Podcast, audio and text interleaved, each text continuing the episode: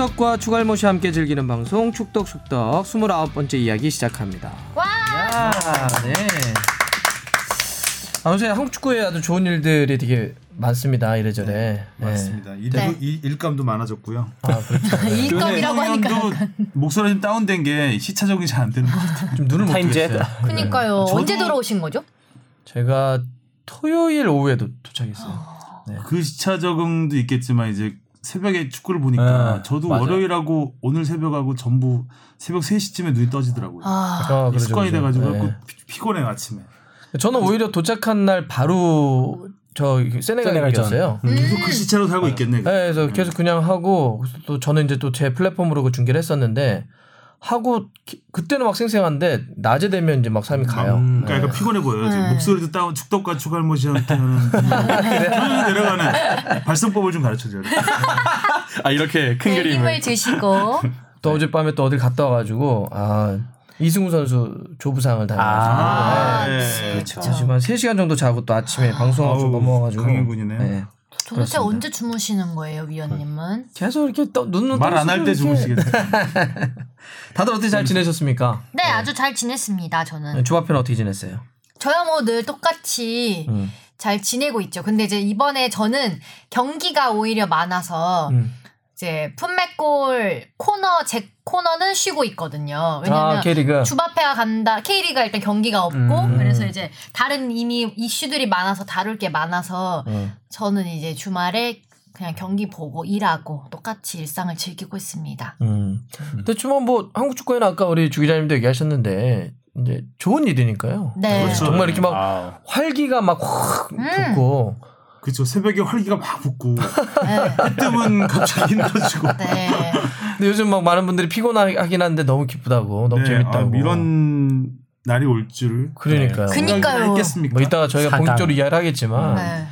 또한 번에 뭐 정말 대단한 뭐 네. 일이 벌어지고 있으니까 우리 뭐 최고 좋은 거는 우리 아. 홍 PD가 아닐까. 옷 보세요. 옷. 그러니까 오늘 제가 빨간, 예. 빨간 옷 입, 네. 입고 왔습니다. 이게 뭐 정식 국즈 같은 건 아니었는데 2년 전에 그 이란전이 있었어요. 그 서울 경기장에서. 그래서 그때 그 주먹 감당 했을 때인가요 그게? 아, 그때는 건 아닐? 거예요. 네. 그 그때. 그때 는 아마 그 이제. 김영권 선수가 이제 그 시끄럽다. 그 빨간 있을 때 그때인데. 아. 걸투매 끄네요. 네. 아, 언젠지 집 상기시켜 드리려고. 맞아요, 맞아요. 어, 그때 그러겠네. 이제 전 좌석에 좀 그때 최종 예선이 제 기억으로 좀 힘들었거든요. 월드컵 가기 는 길이 힘들었어. 네. 힘들어서 이제 그 KFA에서 좀 힘을 불어넣고자 이제 전 좌석에 이렇게 빨간 티셔츠를 나눠줬습니다. 오늘 이란전 있는데 저도 오늘 이 여자친구랑 간대요.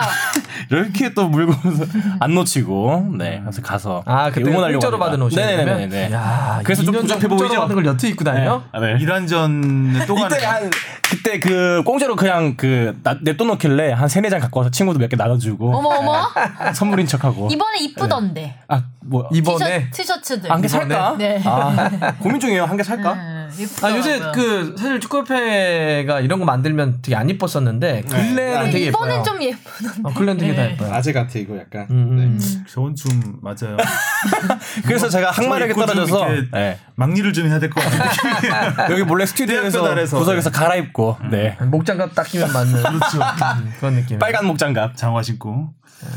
기자님은 많이 피곤하시고 요새 그 셋이 뉴스 브리핑도 자주 출연하시고 어제 출연하셨잖아요. 어제도 출연하시고 아, 지난주도 출연하시고 되게 힘들었어요. 좀 일- 지난 토요일부터 되게 원래 주말에 쉬는 주였는데 이제 당연히 축구는 봤죠. 축구 보고 도저히 쉴 수가 없, 없게 없는 음, 상황이 맞아요. 돼서 맞아요. 나왔죠. 나와서 축구 팀장이 쉬면 안 되죠. 그런 상황에서 와서 음. 하고 또 쉬는 애들 좀 몇 명 불러내서 뉴스를 좀 많이 했죠. 일요일 네. 또 어제도 하고 이제 또 해야죠. 내일 또. 제가 그, 세네갈전 이기고 첫 뉴스 했어요. 오. 6시 뉴스 아 맞아 봤어요 제가 봤어요. 했어요. 하성룡 기자 리포트. 네, 하성룡 선배가 네. 리포트였고. 그때 성룡이하고 카톡하면서 봤는데 네. 6시면은 기사를 한- 된 건가요? 6시, 아니, 6시 아, 끝났어요. 6시 반쯤 했죠. 네. 아. 거의 아, 7시 계속 밀렸죠. 다 돼서 그렇죠. 했어요. 원래 그럴 6시에 없죠. 들어가기로 돼 있던 네, 네, 뉴스인데 네. 어. 저 계속 기다리고 있었어요. 다, 다 썼는데 잠깐 봐주시죠 했는데 어 잠깐만요 잠깐만요 진짜 세네갈전에 어, VAR. 어, 또 어, VAR. 네. 아, 저 기사를. 기사를 뭐 계속 뒤집, 뒤집으면서 그래서 음. 말을 안 걸었어요 제가 음. 이제 기사 쓰는 동안 음. 완전히 초치기 했을 거예요 네. 그러니까. 저도 앵커멘트 다 쓰고 음. 사실 연장전 때 이제 앵커멘트 다 쓰고 이렇게 하고 있었는데 갑자기 이겼습니다. 정말 짜릿했습니다 일요일. 그 짜릿한 이야기를 좀 빨리 하기 위해서 네. 그러면 일단 저희 청취자분들이 보내준 사연 이야기하고 본격적으로 네. 그 짜릿하고 정말 숨막혔었던 네. 말도 안 되는 승부거든 사실. 그니까요. 엎치락 뒤치락 진짜 이런 승부가 그, 그, 저희 이강인이 딱 그 표현을 했더만요 경기 끝나고 나서 세네갈 고맙다고 어. 이런 지 승부를 못할 하게 추억. 만들어줘서 음. 어, 자기도 축구 선수 생활하면서 이런 경기를 본 적이 없다고. 이지솔 선수 말대로 뭐 다시 태어나도 이런 경기는 못할 것 같아요. 아 진짜 대박 경기였어 진짜. 전 못 볼 것 같아요. 너무 심장 그러니까요. 쫄려서. 그 얘기 를 일단 해보죠. 네. 자 그러면 네 네. 청취자분들 보내준 사연 주바페. 댓글 저번에 김신욱 선수가 나와서 이제 네, 방송을 댓글이- 했었는데 맞아요, 댓글이. 김신욱 선수에 대한 달렸어요. 댓글이 많이 달렸어요. 1 윈도우 9라고 읽어야겠죠? 네. 수원 팬인데 김신욱 선수 정말 입담 좋네요. 전북 선수지만 새로 팬이 됐어요. 오스트 프로이센님도 생각 이상으로 김신욱 선수 말을 잘해서 깜짝 놀람. 칠각수님 축구계에도 박찬호가 있었으니. 투머치. 만다명 스트라이커. 지, 지킨 27님? 네. 방송 중 주영민 기자가 언급한 예전 청소년 대표 골키퍼는 이민영 선수가 아니고 이문영 선수입니다. 맞습니다. 네, 정정해 제가 주세요. 이, 이거 보고 아 아차했어요. 왜냐하면 이, 이, 이문영 골키퍼가 그 83년 세계 청소년 이 대회 이후에 별다른 성인 무대에서 활약이 없어요. 이때 딱 굉장히 강렬한 인상을 남기고 저는 그때 이 중계를 본 음. 봤을 때의 기억을 아직까지 갖고 있는 거거든요. 뭐 다른 경기에서 이 선수를 본 적이 없으니까. 그래서 이문영 선수를 제가 한번 찾아봤어요 인터넷으로. 그랬더니 아. 어, 뭐가 나오냐면 얼마 전에 이강인 선수 대표팀 최연소 뭐 몇 번째다 뭐 네, 뽑힌 네, 거 네, 나올 때 이문영 골키퍼가 1983년도에 이 세계 청소년 선수권 4강 신화 이룬 다음에 그해 11월에 대표팀 골키퍼로 뽑혔어요. 아, 어. 최연소 대표팀 역대. 최연소 6위예요. 출전 6위. 음. 예, 올라 있더라고 이문영 골키퍼. 어, 골키퍼를 그렇게 어린 근데 나이에 그, 그 이후로 이 선수가 기록이 없어요. 별로. 찾아, 찾아보기가 힘들어요. 그래서. 얼마 전에 신현호 당시 네. 신현호 현재 당국대 감독님이신데 신현호 감독님이 한 뉴스 브리핑 출연하러 오셔갖고 제가 여쭤봤죠. 이문영 골키퍼는 지금 뭐 하시냐고 그랬더니 그때 그 캐나다로 이민을 갔대요.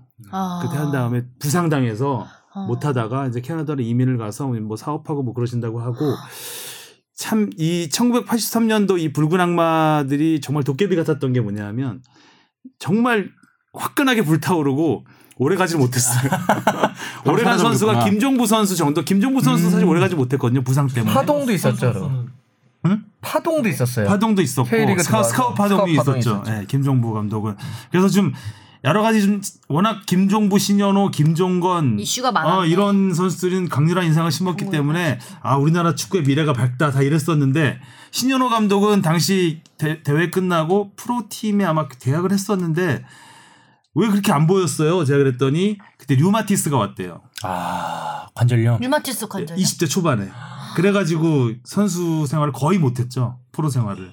그리고 김종건 선수는 잘 모르겠고 김정부 선수는 그래도 월드컵 가서 골까지 넣었으니까 그나마 성공한 케이스인데 음. 김정부 선수도 여러 가지 좀 주변 환경이 잘 받쳐주지 못했던 것 같아요. 그래서 좀 약간 신기루처럼 나타났다 사라지는 그런 신화 같은 팀이었던 것 같아요. 어, 저도 저도 뭐 사실 83년도 멕시코 월드컵을 그때 월드컵이라 안 했죠. 세계 청- 청소년 네, 선수. 음. 이렇게 불렀었는데 직접 라이브로 봤으니까 이문영 선수의 이름을 이렇게 다시 소환됐는데 어. 저희 작은 형이 엄청 팬이었어요. 어, 아니 제 작은 형이 축구 선수- 정말 너무나 강렬한 인상이 있어가지고 그래서 이문영 키퍼를 되게 좋아했었고 사실 그리고 아까 이제 이때 당시에 멤버들이 그 이후에 활약을 못했다라고 얘기를 하셨는데 그게 몇 가지가 있어요 이유가. 음. 네, 이제 이, 어, 그때 당시에 박종환 감독의 아주 독특한 훈련법도 지도 있었고, 방법. 예, 그게 이제 성과를 나타났던 것도 있고, 근데 그게 이제 프로에선 잘 먹히지 않았던 것도 있고, 그렇죠.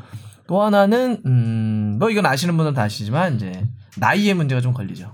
아 이게 좀 편법이 있었다는 얘기인가요? 그때는 그 당시는 다 있죠. 아, 다 나이 있었어요. 승- 아. 나이 바, 바꾸고 막. 네, 그런 네, 거야? 네. 그때는 스무 살 이하 대회이긴 했지만 스무 살이 넘은 선수들이 있었어요. 음. 사강의 이유가. 근데 그건 이미 뭐 그거는 비일비재해요. 네. 그러니까 제 또래 정도까지는 맞아요. 저희 또래 정도까지는 네.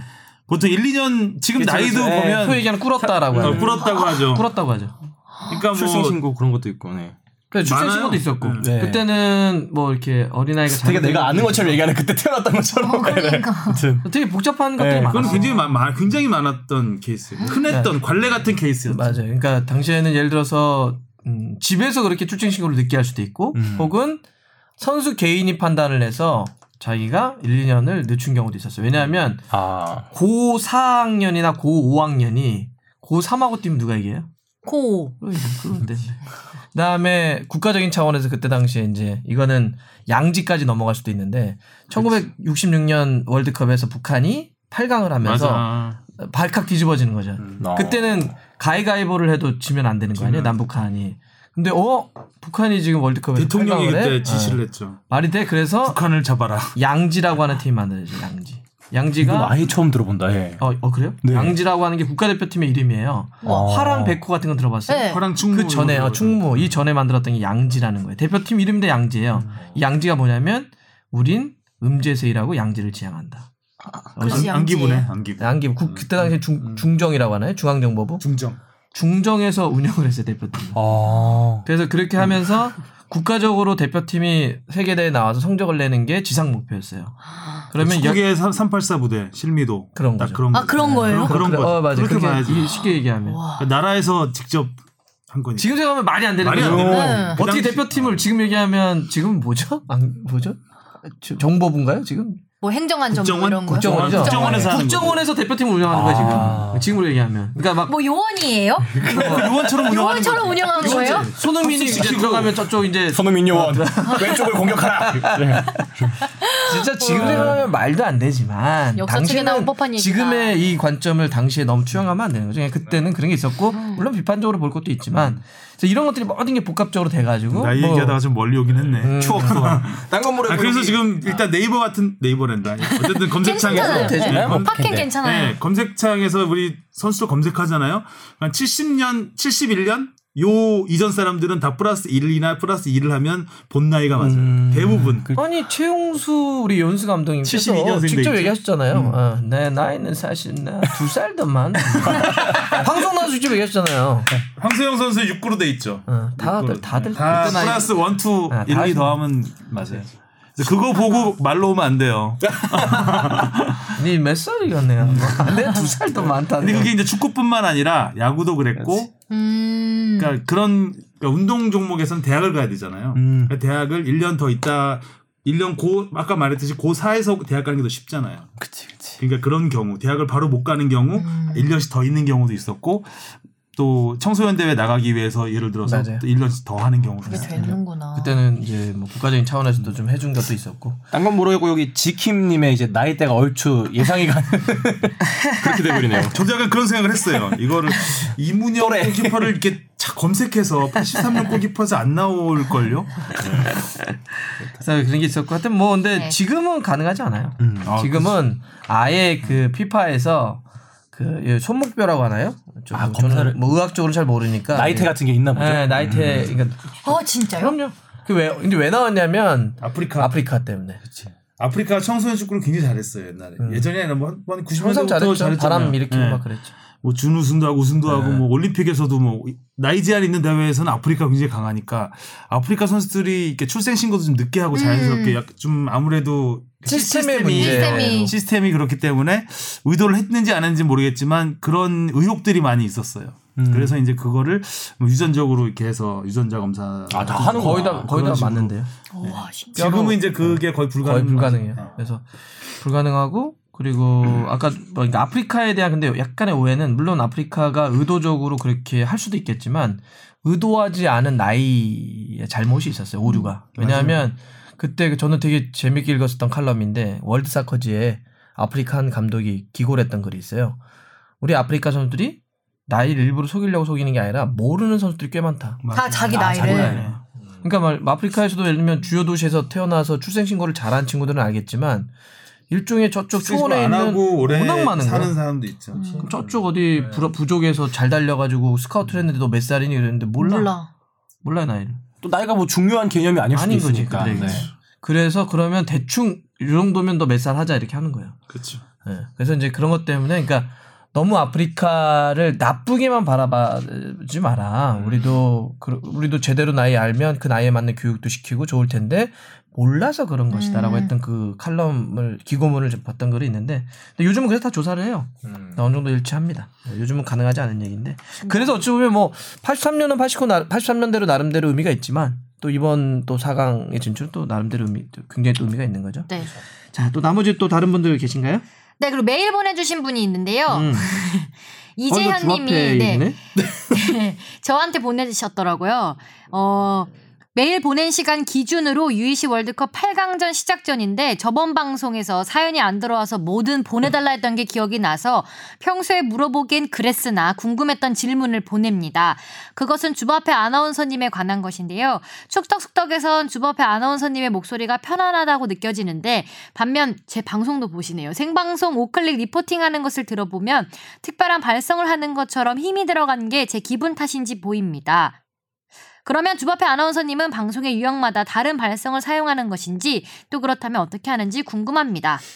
네. 발색조 방송 아카데미. 팔색조 근데 실제로 이거 되게 궁금해하시는 분들이 많아요. 이렇게 뭐 관련 기사 댓글 같은 거 유형에 보면은 따라서 좀 발성이 달라지잖아요. 약간 방송에 뉴스, 따라서. 뉴스냐 아니냐라는 것도 차이가 있고 그래서 유튜브 발성도 있어요. 유튜브 발성. 유튜브 발성은 뭐예요? 이렇게 약간 짱구처럼 하는 거. 아, 그럼. 원래 맹구, 말투고 맹구. 원래 말투, 그러니까 약간 이런 TV 방송은 뉴스나 이런 뭐 시사 교양이나 방송 프로그램 경직되죠. 좀 톤이 약간 네. 더 달라지는 게 있고 그렇죠. 아무래도 뭐더 축덕 또박또박 얘기하게 되고 네, 축덕숙덕이나 아니면 그냥 라디오나 유튜브 같은 편하게 하는 예, 거. 개인적인 방송 좀 그 개인적인 성향이 더 많이 들어간 것들은 좀 비교적 편안하게 하는 거죠. 그럼 이게 원래 말투인 거죠? 이것도 근데 완벽하게 원래 말투까지는 아닌 것 같아요. 그, 그쵸? 약간 만들어진 말투인가요? 그쵸? 만들어진 건가? 약간 중간. 아 중간. 네, 약간 중간인데. 그러니까 뭐 주바페 삶 자체가 허위와 거짓을 원래 말투에는 좀 위선. 욕이 들어가는 건 그러니까. 아니 아니, 그게 아니라 톤이 조금 다르다. 주 기자님 주 선배님도 계시지만 이게 원래 방송이 더 요즘 솔직한 게 좋지 않습니까? 그냥 자기 말도 쓰고 자기 생각 얘기하고. 그게 좋은데 어려워요.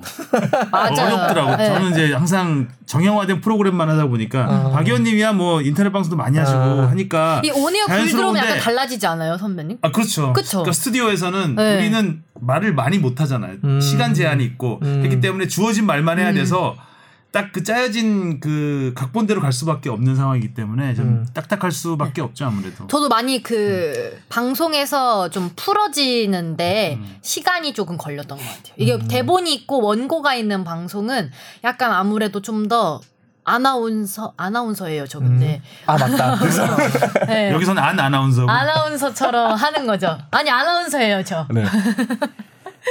네.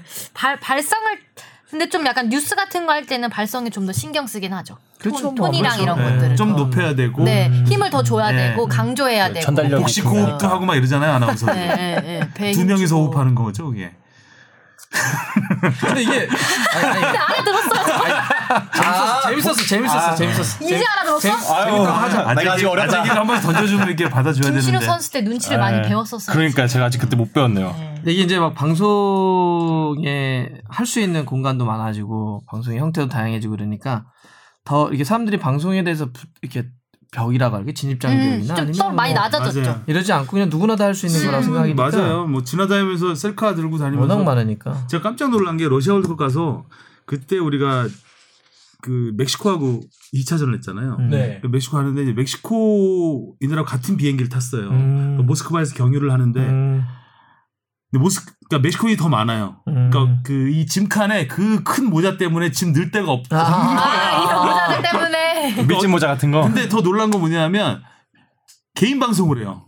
굉장히 많은 사람들이 음. 깜짝 놀랐어요. 그거 보고 멕시코 사람들이 와가지고 비행기 안에서 형님들 나뭐 감사합니다. 타고, 어, 뭐 타고 한다고 하면 옆에 막 댓글 막 올라가고. 음. 어, 저는 그런 원래 비행기 안에서는 비행기 모드 해야 되는 거 아닌가? 어, 그, 출발하기 전에. 올라가기 전에 아 전에 계속 전에. 타가지고 좀 시끄러웠어요, 되게. 근데 이제 그 그만큼 이게 방송의 벽이 음. 낮아졌다는 해- 거죠. 해서 그래서 사람들이 그런 걸 많이 보니까 가장 요즘은 좀 편하게 보는 걸 많이 음. 좋아하시는 것 같더라고요. 네. 뭐 근데 뭐 저희 중요한 얘기는 아니니까. 네. 자꾸 산으로 가네요. 제 그러니까요. 질문 많이 보내주세요. 네. 알겠습니다. 자 그러면 다음에 또 어디로 보내드림 보내주시면 되죠? 네, fb 골뱅이 sbs.co.kr로 보내주시면 됩니다. 알겠습니다. 오늘은 이제 얘기를 해봐야 되는데 아무래도 뭐 대표팀 지금 아, 대표팀 A매치. 주간이기도 완전. 하고 입세 월드컵 주간이기도 하고 여자 월드컵도 월드컵 있고. 주간이기도 하고 그래서 얘기를 해야 되는데 뭐 이게 가장 중심이겠죠 입세 월드컵이. 그렇죠. 어, 아, 좀 정말- 어떻게 보셨습니까? 일단 최근에 있었던 세네갈. 세네갈전. 사실 저희가 요게 그 이제 여러분들에게 들 이제 딱그 공개되는 딱 시점이 아마 에콰도르와의 4강 경기 바로 앞둬놓고 그날, 네. 이제 나와서 저희가 에콰도르전까지는 담을 수는 없지만 음. 일단 가장 최근에 경기였던 그래도 세네갈 경기는 와 이거는 좀 한번 대박이었죠, 진짜. 네. 반전에 어떻게 반전에 보셨습니까. 다들? 그 축구에서 나올 수 있는 극적인 요소는 다 나왔다고 봐요. 맞아요. 네, 뭐 역전에 역전, 재역전, 극장골이 두 개나 나왔고 음. 거기에 뭐 골 다섯 골이 비디오 판독에 의해서 막 왔다 갔다 했잖아요. 음. 그리고 또 선방도 나 페널티킥 선방도 나고 승부차기 선방, 실축 뭐 다 나왔죠. 다 나왔어요. 승부차기. 자체만 다 나와도. 역전이잖아요. 그러니까 뭐 이거를 리포트를 할 때 저 이거를 1분, 2분 안에 다 담아야 다 담아야 되는데. 된다는 게 정말 맞아요. 거의 불가능할 정도로 짧게 짧게 할 수밖에 없는 막 거의 그랬겠네요, 진짜. 예, 네. 전반 전반 따로 후반 따로 승부차기, 따로, 연장 따로 승부차기 승부차기 따로, 따로. 해도 리포트가 음. 하나씩 될 만큼 이야기거리가 정말 많았던 맞아요, 경기였죠. 맞아요. 그리고 피파를 개정된 것들이 경기에서 저는 그때 이광현 선수가 PK를 막았는데 음. 다시 했잖아요. 음. 아. 저는 왜 다시 했는지를 이제 그때 방송을 준비하고 있었어 가지고 메이크업을 하면서 보느라고 제대로 못 봤어요. 음. 근데 다시 한다는 거예요. PK를 다시 찬대요. 그래서 막 커뮤니티 같은데 엄청 검색해봤어요. 왜 다시 차는지를 모- 몰라서. 근데 이번에 골키퍼 룰도 바뀌고 막 그렇게 하면 경고도 주고 그렇게 하더라고요. 이게 제가 그래서 아, 좀 자세히 알아봤는데 이게 엄격히 정확히 얘기하면 바뀐 건 아니에요. 아 그래 원래 원래도 거예요? 원래도 골키퍼는 골라인을 벗어나면 안 돼요. 그좀 더 엄격하게 그럼 잡는 근데 거예요? 왜냐 그 이 룰이 있었는 있는데 그러니까 눈에 띄게 벗어나면 옛날에도 안 돼요. 다- 음. 다 잡았는데 특히나 김병지 선수 잡힌 적도 있고 그랬어요 K리그에서. 아. 근데 이게 킥을 하는 순간과 요거를 동시에 이게 판단이 안 되잖아요. 자 보기가 진짜 어렵거든요. 그래서 잡아내기가 굉장히 어려운 룰이었던 거예요. 음. 근데 비디오 판독이 도입되면서 이게 확실하게 잡아낼 수 있는 그몸 아. 장치가 생긴 거죠. 그래서 이 룰을 더 디테일하게 만들었어요. 아. 그러니까 이 룰을 엄격하게 적용한다고 보는 게 맞는 거지. 바뀐 게 네, 아니구나. 바뀐 게 아, 아니고 저 바뀐 줄 알았어요. 새로 그러니까 좀 디테일한 부분 중에 그런 게 있어요. 그러니까 그 전에는 뭐라고 돼 있었냐면 제가 정확한 문구를 받았었는데 골키퍼는 어, must remain on the goal line. 골 라인에 머물러 있어야 된다. 킥할 네. 한 발이 꼭 킥할 때. 있어야 된다고 하던데. 예전에는 이제 예전 룰을 말씀드린 거고 골키퍼가 goal line 요렇게 요렇게만 돼 있는 거고 이제는 어떻게 돼 있냐면은 좀 디테일한 문구가 킥할 때 골키퍼는 must have at least part of the 이렇게 하자 안 보이냐 노안이어가지고 자연스럽게 휴대폰을 아, 멀리서 네. 이렇게 하도- 이, 지금 이 모습을 좀 여러분들 보셔야 아버지. 되는데 막 핸드폰을 막 멀리 막 떨어뜨렸다가 다시 아버지. 그러니까 part of the one, one foot 그러니까 그 한 발에 꼭 아, 발의 이-. 일부분이라도 네. underline or underline or 어, underline이네요. 음. 그 라인에 네. 서 있어야. 된다고 하더라고요. 약간 좀 약간 디테일하게 좀 문구를 더 넣었어요. 전 되게 생소한 장면이어서 바뀐 줄 알았어요. 룰. 이거를 잡아내기가 굉장히 어렵기 때문에 거의 뭐 그때 같은 상황 그 비디오 판독이 아니었으면 못 잡잖아요. 그래서 그이 저 이관현 골키퍼 그런 상황 또 승부차기에서 오세훈 선수의 그런 상황 네. 못 잡죠. 근데 이제 비디오 판독이 있으니까 잡을 수 있는. 거죠. 그게 이제 비디오 판독 영향이기도 하고 어 저희가 이제 심판 교육 받을 때 뭐가 있냐면 음, 그런 얘기를 해요. 어린 연령으로 내려갈수록 더 엄격하게 봐, 봐라고 어 얘기해요. 왜요?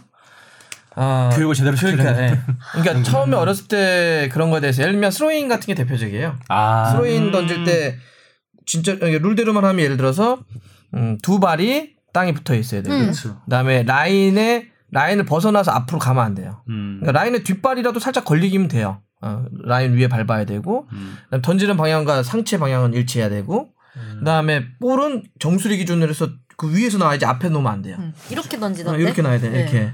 근데 이제 그런 걸 다 지켜야 되는데 프로에서 보면 그냥 이렇게 던져요 막. 네. 근데 그런 걸 안 잡아요 잘 프로 무대에서는 아주 심하게 이상하게 던지잖아요. 그래서 동호인들 축구할 때 전 많이 잡혔어요 이거 던지다가 아, 동호회들은 내가 봐서 다 걸려요. 만약에 다 걸려요. 못 던, 또 던지는 잡는 사람이 몰라. 있어요. 그러니까 어떻게 하면 가시판이 있어. 아, 뭐이 정도 갖고 그래. 아, 근데 동호회에서 제일 많이 하는 건 뭐냐면 이렇게 던지는 척하면서 이렇게 던지는 거 있어요. 꼬면서 꼬면서 어, 그거는 완전한 반칙이다. 후의 준비 아닙니까? 음, 근데 안 잡지 안 잡는데 아, 근데 잡힌 적이 전 몇 번 있었어요. 그래요? 아, 그러니까 이렇게 너무하다. 스로잉 같은 거도 그러니까 밑에 프로모데나 이런 데 하면 잘 안 잡아요. 안 잡는데 연령으로 가면 이게 이제 잘못이다라고 하는 걸 아, 확실한. 어, 어린 선수들에게 숙지하자는 의미에서 확실히 잡으려고 하는 게 있어요. 그래서 저희도 이제 할때 내려갈수록 더 모든 규정을 확실히 적용을 해라. 그러니까 이번에 아까 그 승부차기나 PK를 할 때 그 문제는 원래 맞아요. 좀 정확하게 주 기자님 얘기하셨는데 그게 룰이 바뀐 게 아니에요. 원래 있었는데 좀 더 엄격하게 보자라고 제가 이번에 심판위원회 물어봤더니 이거에 대해서 엄격하게 보라고 얘기를 했대요. 네. 예, 이번 그래서 대회 앞두고. 그 경기만 이- 잡힌 게 아니라 그 다른 그 전에도 경기에서도 몇. 몇 경기 있었어요. 아. 근데 그 골라인에 적어도 이제 발이 하나라도 음. 걸쳐야 되잖아요. 음. 근데 그게 조금이라도 걸치고 아니면 그 골라인 앞에 서고 요 정도의 그 정말 미묘한 차이를 잡는 건데 만약에 잡게 되면 음. 그게 이제 PK 할 때 엄청난 영향이 있어요. 있죠. 일단 앞으로 아. 나오면 각이 좁아지니까. 각이 좁아지고 키커가 움찔할 수밖에 없어요. 아, 아, 이게 딱 봤을 때 그 더 멀리 있는 것과 한 발짝 또 앞에 있는 있는 거의 거 차이는 다른가? 각이 확실히 좁아지죠. 음. 음. 그러니까 봐봐요. 이렇게 했을 때 음. 음. 주바페가 선택할 수 있는 거 이렇게 선택할 수 있는 거 아, 훨씬 더 찰순이 그렇구나. 그러니까 키퍼들은 무조건 뛰어나오려고 하거든. 그러니까 음. 예전에는 아, 더 아, 심하게 은근슬, 뛰어나. 은근슬쩍 뛰어나와요 다. 전 되게 그런 장면이 많아서 이게 많았기 가능한 건줄 때문에 알았어요. 이번에 되게 저도. 생- 어, 이게 그러니까 이것도 안 생긴- 잡았었어. 아, 이 안. 잡았었어요. 안 어, 그래서 아니 왜 잡아 이랬어요 저는. 안 잡고 못 잡고 사실 증거를 잡기가 굉장히 어려운. 제가 처음에 어. 또 하나 배워. 그 이번 이번에도 그렇지만 그러니까 페널티킥 할 때 보시면 선심이 선심이 어디 있냐면 승부차기나 페널티킥 할 때 이 골라인 골대 바로 옆에서 그 시- 발만 봐요. 아 그게 발을 보는 거였구나. 골키퍼 저는, 발만 봐. 이러고 이러고 보고 있어요. 이러고 아, 이러고 보고 있어요. 저는 그냥 공 들어갔나 안 들어갔나 그거 보는 건 줄 알았는데 발 보는 거였구나 그게. 네. 그래서 막 하기 전에도 막 뭐라고 뭐라고 하는 근데 게 계속 예전에도 그렇게 봤는데 비디오 판독 없을 때는 그렇게 봐도 못 잡았다는 거죠. 음. 잘 잡진 않았던. 순간적이니까 또. 네. 하여튼 뭐 그런 식으로든 뭐지 이 이광현 골키퍼가 또 뭐야 PK 한 개를 맞기도 했었고 물론 그건 반칙이긴 했었지만 그 이후에도 승부차기에서 다행히 또 한 골 막아서 이광현 골키퍼가 이제 제가 보기에는 예전에 뭔가 이윤재 선수의 뭔가 그런 그림자도 보이는 것 같기도 하고 특히 막 엠블럼 막 깨물 때 있었잖아요. 뭐 그런 모습에서는 되게 멋있더라고요. 예. 신화 뒤에는 골키퍼가 있어요. 우리나라 골키퍼의 미래가 또 밝다는 걸. 네. 아까 이문영 골키퍼도 얘기했지만 네. 그런 역사적인 이 업적을 이룬 팀 축구팀에는 항상 골키퍼가 음. 굉장히 기억에 많이 남는 거예요. 특히 한국 축구는 더 그랬 더 그랬던 것 같아요. 음. 이광현 키퍼는 뭐 결과를 놓고 보면 이윤재 키퍼의 4강 그러니까 4강 4강이니까 음, 그쵸. 또 승부차기 같은 것도 그렇죠. 있으니까 되는데 플레이 스타일은 좀 다르죠. 음. 오히려 조현우하고 좀 비슷한. 음. 키가 수- 작은데. 아, 네, 키가 키가- 작은데 이윤재 골키퍼는 키가 83인가? 어느 정도 됐었죠? 이윤재 골키퍼는 좀? 작지 않았나요? 골키퍼 치곤 네. 작죠. 83? 키퍼가 84 15, 정도 네. 되는 거85 정도 거예요. 건데. 근데 좀83 스타일은 좀 다르죠. 이윤재 선수하고 어, 이광현 선수. 이광현 선수는 좀 더 순발력이나 음. 아, 이런 거 좀 있으니까 조현우랑 좀그 비슷하다고 골프 봐야죠. 드라이버도 이훈재 선수가 훨씬 멀리 칠 거예요. 300m 치시기 때문에. 규정 얘기를 좀 정리를 해보면 아까 네. 얘기 나왔으니까 그래서 이번에 왜냐면 VR을 워낙 많이 써가지고 네. 아, 너무 많아. 그러니까 새로 바뀐 룰이 적용된 장면은 뭐냐면 딱 하나 있어요. 이 VR 수많은 것 중에 뭐가 있었냐면 세네갈 공격 쪽에서 아 핸드볼. 다 핸드볼 됐죠. 아, 네. 네, 핸드볼. 그거 바뀐 룰이에요. 그거. 음, 그러니까. 뭐냐면 공격자가 의도하든 안 했든. 네. 의도 했든 안 했든 팔을 닿으면. 맞고 그게 결정적인 골 장면으로 연결될 경우 인텐션을 보지 않겠다. 그냥 팔에 닿았으니 그 자체만 갖고도 노골. 처리한다. 음. 핸드볼 파울 준다 이런 거고. 근데 약간 여기서 오해가 있는 게 뭐냐면 이건 제가 좀 있으면 바로 잡으려고 하는 것 중에 하나 뭐냐면 수비수도 그렇다라고 좀 생각하는 분들 굉장히 많아요. 근데 공격수만 아니에요? 네. 그러니까 수비수는 음, 맞아요, 수비수도 이제 바뀐 룰에 따라서 의도를 보지 않는다. 그냥 맞으면 PK 분다. 이게 있어요. 음. 안 그래요. 아, 안 그렇구나. 이거 지금 오해예요. 이게 미디어가 몇 개가 잘못 썼어요. 아 그래요? 다 저도 그런 줄 처음에. 그렇게 봤어요. 아니, 아니, 그래가지고- 공격자만 그래요. 아니 그럼 메시 같은 선수는 다리 맞출 텐데 무조건. 맞출 텐데 음. 충분히 가능한 상황이거든요. 저한테도 그 메일이 너무 많이 와요. 그 저는 그게 좀 이해가 안 됐었는데 아 그랬구나. 그래서 이번에 공격자로만 알고 있어요. 왜 이거를 얘기를 하냐면 세네갈 경기에서 이 장면이 두 번 나와요. 음. 우리도 한 번 맞았고 세네갈도 맞아요. 한번 맞았는데 네, 맞았어요. 주심이 딱 뭐라 하냐면 no예요, no. 이게 뭐냐면 intention이 없었다고 보는 거예요. 이- 이번 이번 대회는 바뀐 룰로 적용되는 거거든요, 대회가. 음. 근데 딱 보고 아니라고 그러잖아요. 수비자 근데 사람들이 다 그렇게 물어봐. 아니 저 바뀐 룰인데 왜 안 쓰지? 막 다들 이래요. 음. 수비자도 무조건 맞으면 PK인데 음. 아니에요. 음. 수비자는 아니고 공격자만 공격자만. 공격자만. 의도를 보지 않는다가 새로 적용된 규정이고 나머지는 제가 봤을 때 VR 이번에 전적으로 뭐 여러 개를 쓰긴 했는데 깔끔했죠. 문제 없어요. 어, 그리고 깔끔했고 이번에 또 우리 심판 잘생겼다고.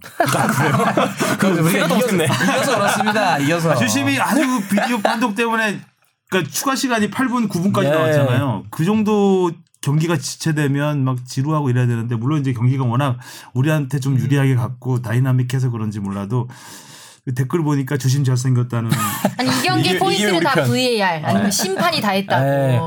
그러니까 근데 그렇게 되게 VAR 장면이 많은데 사실 뭐 우리 우리나라 입장에서 봐서 그런지 되게 공정했던 것 같긴 하고 오히려 이런 VAR 장면이 또 예, 문제될 네. 게 없어. 우리가 PK 선언된 거 있잖아. 우리가 아. 그쵸, 네. 그것도 맞아요. 음, 네. 팔을 움직였기 때문에 그건 뭐 100% PK고. 이렇게 뭐 시간이 되게 딜레이되는 문제도 있지만 뭐 하나의 또 재미 요소가 되는 것 같기도 한 것 같아요. 제가 볼 근데 때는. 빨리빨리 네. 결정했어요. 생각보다. 음. 그죠?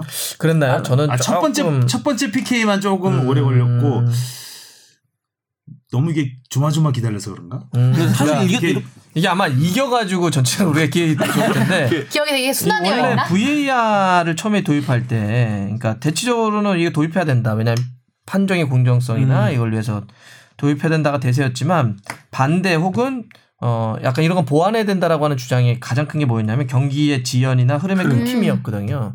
이 경기야말로 사실 그게 가장 극명히 나타난 맞아요. 경기예요. 제가 이거 끝나고 나서 다음 날 일요일에 그 심판위원회하고 행사가 있어가지고 심판들하고 모임을 가졌거든요. 가져가지고 물어봤죠. 그랬더니 뭐 저희가 보더라도 그렇지만 심판 판정에 대해서는 전혀 이번에는 뭐 흠잡을 건 없다. 음. VR을 한 거에 대해서는 그런데 VR을 도입했을 때 나타난 문제점들이 다 나타나 버렸다. 그러니까 음. 너무 많이 VR을 선, 선언해 버린 거. 그러니까 빨리빨리 넘길 건 넘겨서 이렇게 코를 들어서 확실한 건 오케이 그냥 넘어가 버려야 되는데 모든 걸 확인을 다. 확인하고 음. 확인하고 확인하니까 흐름이 계속 끊겼고 원래 처음에 그래서 추가 시간 8분 줘줬다가 9분까지 갔잖아요. 네네. 네. 이게 VR이기 때문에 그런 거죠. 그렇죠. 중간 숫자 바뀌고 막. 그래서 그래서 그 주심들 그 이번에 심판들이 무슨 얘기를 하냐면 그 어디였어요 주심이 세네갈 아르헨티나. 아르헨티나 아르헨티나 리그가 VA를 안 쓴대요. 아. 안 쓰면 어떤 게 있냐면 안 쓰는 주심이 없잖아. 아 그것도 있지만 그러니까 모르잖아요 안 쓰니까 평소에. 음. 그럼 이런 주심은 국제대회 나오면 몇 시간 몇시몇 시간 얼마의 시간에 시간 동안 이 교육을 받는데요. 음. 교육 받은 거로 이거 나와서 하는 거예요. 아. 자기가 평소에 안 쓰니까 그런 사람은 당연히 예민- 경직되고 예민하고 그러네. 조심스럽고. 음. 근데 만약에 우리 K리그처럼 지금 우리가 2017년에 했나? 그때부터 하면 2017년부터 유, 소위 하는 이제 그런 게 있는 유두리가 있는 거죠. 딱 해서 넘길 거 넘기고 이렇게 빨리 할 수 있는데 이분 보니까 다 그러더라고. 아, 아, 야, 잠깐만, 야, 야, 잠깐만, 부야, 부야, 부야. 계속 그러잖아 주심이. 아, 잠깐만, 잠깐만. 잠깐만. 교육을 얼마나 더 세게 잠깐만. 받았겠어요. 그러시죠. 굉장히 그 몽 이게 이거에 굉장히 민감 아, 민감했어. 민감하고. 계속 아 잠깐만 잠깐만 계속 잠깐만 잠깐만 그래서 얼마나 긴장했을까 심판은 심판. 그래서 어쩌면 뭐 실수는 없었어요. 네. 실수 없었는데 없었죠. 경기 흐름적으로 보면 너무 많이 끊겼더라. 네. 끊겼던 건 있죠. 그래서 사람들이 그 추가 시간도 8분 줘줬다가 9분. 9분으로 딱 늘어났죠. 늘어났죠. 네. 그래서 이건 노래방 이모의 승리다. 저기 추가 시간 1분 더 이런 거 있잖아. 마지막 1분에 100점 나왔잖아요. 그러니까 추가 시간 줬는데 거기서 빵 터진 그러니까. 거지. 그거 안 줬으면 아 진짜. 그래서 뭐 VAR은 요 정도로 그래서 심판 판정에 음. 뭐큰 문제는 없었다. VAR에 약간의 아쉬움도 좀 있었다 이런 거. 숨 막히는 경기였다. 어. 내용적으로 보면 어떠셨습니까? 내용 VAR은 뭐 그렇다 치고. 개인 능력은 뭐 세네갈이 한 수 위인 건 맞았던 것 같고 음. 물론 경기 전에도 그 전까지 16강 전까지 봤을 때 경기력 이나 뭐 여러 가지 높이 뭐 이런 거 봤, 체력적으로 봤을 때 세네갈이 우위일 거라고 예상을 했었거든요. 근데 의외로 세네갈 선수들이 어 좀 좋게 얘기하면 음. 순박했던 것 같. 순박했다고, 순박했다? 예, 그렇게 음. 느꼈어요. 그러니까? 처음에 이지소 선수 이렇게 미는 페널티킥 반칙 같은 경우도 좀 어이가 없지 않았나요? 음. 좀 어이가 뭐 없었죠. 할 필요 없는. 그러니까 이 선수들이 보니까 이게 습관화돼 있어요. 음. 그러니까 반칙 개수가 몇 개가 나 나오죠? 파울이 20개, 우리가 12개. 어, 세네갈이 그러니까 20개나 세네갈이 파울 반칙을 진짜 많이 했어요. 전반에는 우리의 두배 이상 했어요. 음. 그러니까 이 몸만 닿으면 이게 치는 거야. 이 습관화가 음. 돼 있어요. 그러니까 앞에 있으니까 그냥 민 거야. 거기서 밀어야 될 하등의 이유가 없었잖아요. 음. 공을 가, 가지고 있는 것도 그렇죠. 아니고 음. 그 선수가 있어 가지고 방해되는 건 자기가 앞으로 가는 거에 방해되는 것밖에 없는 상황이었어요. 근데 거기서 왜 밀어 이거를? 거의 습관적으로 습관적으로 민 거예요. 음. 그리고 계속해서 습관적으로 이게 약간 이 몸을 쓰고 손을 쓰는 게 이 돼 있다 보니 습관화돼 있다 보니까 그런 반식들을 자주 했던 것 같고 음. 그리고 단순 순, 순박하게 또 너무 우리를 약간 얕잡아본 자, 준비를 덜 했다라는 생각. 그 감독이 경기 끝나고 한국이 이렇게 강팀인지 몰랐다 그랬잖아요. 네. 그걸 그제서 얘기하면 어떡해. 지고 나서 그거는 너무 무책임한 말 아닌가요? 네, 하긴. 아, 뭐 우리 최선을 다했지만 뭐 한국이 잘했다라든가 이러면 모르겠는데 이렇게 강팀인지 몰랐다? 그럼 아예 그냥 우리를 무시하고 있었다는 얘기네. 솔직하네 어, 사람이. 그러니까 대세네. 그러니까 순박한 거예요. 그래서 아 세네갈이 약간 우리를 얕잡아 본 거 맞는 것 같고 자기 스타일대로 그냥 하다가 막판에 후반 가니까 지쳐버리더라고요. 그렇게 하다 보니까 그래서 이제 거기서 우리 선수들의 역시 뒷심이 발휘되면서 이런 드라마가 나온 거죠. 음. 주바 팬은 어떻게 봤어요?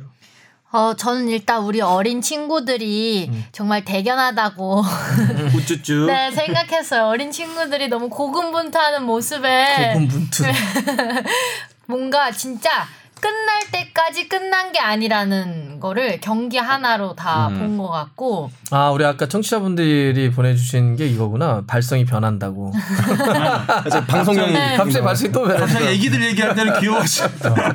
고은. 선생님 목소리로 바뀌었어. 끝날 때까지 끝난 게 아니다라는 게 엄청 이제 느껴진 경기였고 음. 그것도 경기 하나하나 지날 때마다 선수들의 결속력이라던가 이런 뭔가 음. 하나가 되어가는 모습들이 굉장히 보였어요 제 눈에 뭐 승부차기 준비할 때도 우리 막내 형인 강인이가 음. 막 광현 골키퍼에게 막 음. 형 막을 수 있다고 막 이런 복 돋아 주는 거라던가 막 뭔가 실수를 했어도 서로 같이 끌어안고 뭔가 계속 대책 방안을 세우는 느낌 이런 것들을 보면서 아 선수들이 진짜 이 대회를 통해서 뭐 경기 결과가 어떻든 간에 다들 엄청씩 성장했을 거라는 생각이 들더라고요. 음, 음, 그래서 그런 하나내는 결속력 때문에 승부차기 끝까지 정신줄을 놓지 않고 버티지 음. 않았나라는 생각을 했어요. 음.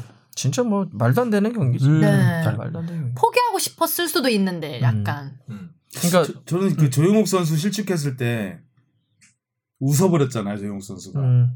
근데 약간 그때 그 웃음을 보면서 야 이렇게까지 이- 했, 했는데 약간 좀 실수. 그때 뭐 괴로워하고 이래야 되는 게 원래 맞는 건데 음. 그 초월한 것 같은 느낌? 아. 이렇게까지 해서 안 되면 안 되는 거다라는 음. 그 애들이 벌써 그런 느낌을 갖고 있구나라는 생각이 들더라고요.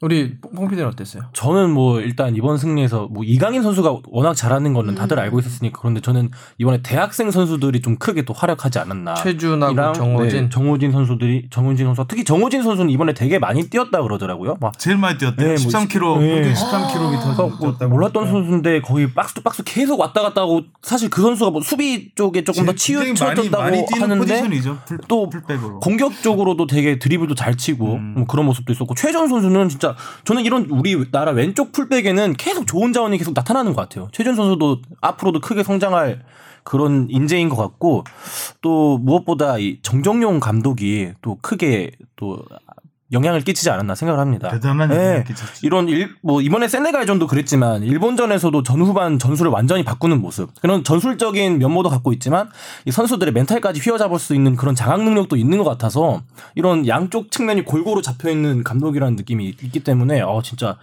앞으로도 명장의 면모가 좀 갖춰지지 않았나 저는 제가. 어디서 이렇게 얼핏 봤는데 뭐 예전에도 얘기했지만 우리는 감독을 뽑을 때 뭐 옛날에 뭐 어디 뭐 어느 네, 어디 선수였어 뭐 어, 커리어를 이름값, 엄청 이름값. 이름값 을 많이 전혀 그 따진다고 했는데 예, 정정용 그 케이스하고 감독님은 전혀 그, 다른 네, 그 케이스. 케이스가 음. 아니라는 굉장히. 공부해서 자기가 스스로 지도자로 네. 올라선 네, 누가 네. 발탁해 준 게 아니라 자기가 공부해서 직접 자기가 그 자리까지 올라선 케이스고 또 이 팀이 이제 그 사실 우리가 가장 기대를 했던 거 83년 이후 가장 기대했던 게 2년 전 대회잖아요. 사실은 우리나라에서 열렸고 그 준비도 많이 멤버도 했는데 뭐 네, 이승우 선수, 멤버도 뭐 이승우 이승우, 백승호 뭐 멤버도 좋았고 해서 기대를 많이 했는데 이제 감독이 신태용 감독. 신태용 감독이 이제 갑자기 구원으로 들어온 거잖아요. 음. 아닉스 감독 그때 좀 성적이 안 좋아가지고 대회 앞두고 한 6개월, 5개월, 6개월 앞두고 음. 바, 로 바뀐 상황이라서 팀이 좀 급조된 상황이었고 좀 생각보다 기대에는 못 미쳤죠. 16강에서 음. 떨어졌으니까. 이번 대표팀은 그 대회가 끝나자마자 만들어진 대표팀. 음. 정종영 감독이 바로 2017년 대회 끝나고 그때부터 지휘봉을 잡고 2년을 같이 거의 지금 그 멤버 비슷한 멤버로 주축 멤버는 거의 그대로 왔고 했기 때문에 굉장히 준비된 준비된 황금 세대였다. 그때하고는 조금 달랐죠. 음. 그때는 이제 사실 뭐 이승우를 쓰네 안 쓰네 막 이랬잖아요 그때 뭐 한익수 감독 시절에는 뭐 길 이승우 길들이기네 백승우 길들이기네 막 약간 그런 유명한 사건들이 몇 개 있었죠. 예, 있었어요. 그래서 수원 좀 월드컵 경기장에서 평가전 할때 음. 백승호 선수를 추가 시간 2분 당겨놓고 맞아요. 투입시켰죠. 스페인 바르셀로나에 있는 베스모 선수를 한까지 일부러. 불러들여서. 근데 그런 어쨌든 그때는 좀 그런 잡음들이 있었는데 이번에는 2년 동안 그런 잡음 없이 이게 잘 그러네요. 굴러왔어요. 그래서 점점점 강해진 팀이고 또 정종용 감독이 선생님이라 그래요. 그 선수들이 쌤. 감- 감독님이 아니라 그리고 이제 그 찍어온 화면들이나 현장에서 분위기를 보면 감독님이 옆에 있어서 애들이 너무 자유분방하게 다 이렇게 너무나 자유분방하고 자기들끼리 다 알아서 하고 약간 그런 게 몸에 배 있어요 지금 완전히 뭐 감독이 터치를 하지 않아도 이제는 뭐 감독이 원하는 스타일로 다 움직여주고 감독이 몇 마디만 해주면. 경기를 보시면은 정정용 감독은 별 말을 안 해요. technical area에서 선수들한테 막 지시하는 거 오히려 코치가 코치가 많이 잡혀요. 정, 정 감독은 미리 이제 경기 전에 애들한테 딱딱딱 얘기해주면 애들이 경기장에서 알아서 하는 시스템화가 딱 됐기 때문에 경기를 거듭할 실전을 거듭할수록 이제 강해지는 거죠 이제 그런 게. 그리고 아까 대학생 선수들 얘기를 해서 요건 하나 이렇게 봐야 돼요. 최준하고 정호진을 얘기했잖아요. 네네. 이게 어떤 효- 여기도 그 맥락을 좀 봐야 되는데 음. 최준과 정호진은 지금 대학 선수예요. 근데 대학 선수면 그 팀에서는 지금 베스트니까 대표팀이 왔겠죠. 그러면 이 선수들은 대학의 그 팀 고려대학과 연세대학이 출전하는 모든 대회 어떻게 할 것 같아요? 다 쓸려- 뛰어요. 아, 네. 다 뛰어요. 에이스로. 음. 그죠? 지금 나머지 우리 선수들 이강인 포함을 해서 프로 소속들을 보세요. 이 20살 이하 선수들이 프로팀에서 얼마큼 뛸 것 같아요? 아, 많이 못 뛰죠. 많이 못 뛰죠. 음. 그게 있어요. 음. 컨디션 관리하는데 굉장히 그 차이가 있어요. 아, 아, 계속 뛰는 선수 들어오니까 오늘 오히려 다르죠. 더 그. 체력 음. 관련 트레이너 오창진이라는 이름 네, 이름도 나왔죠. 네, 그분 인터뷰를 한 거 보면은 이강인 선수가 대표팀에 합류했을 때 90분을 뛸 체력이 안 됐대요.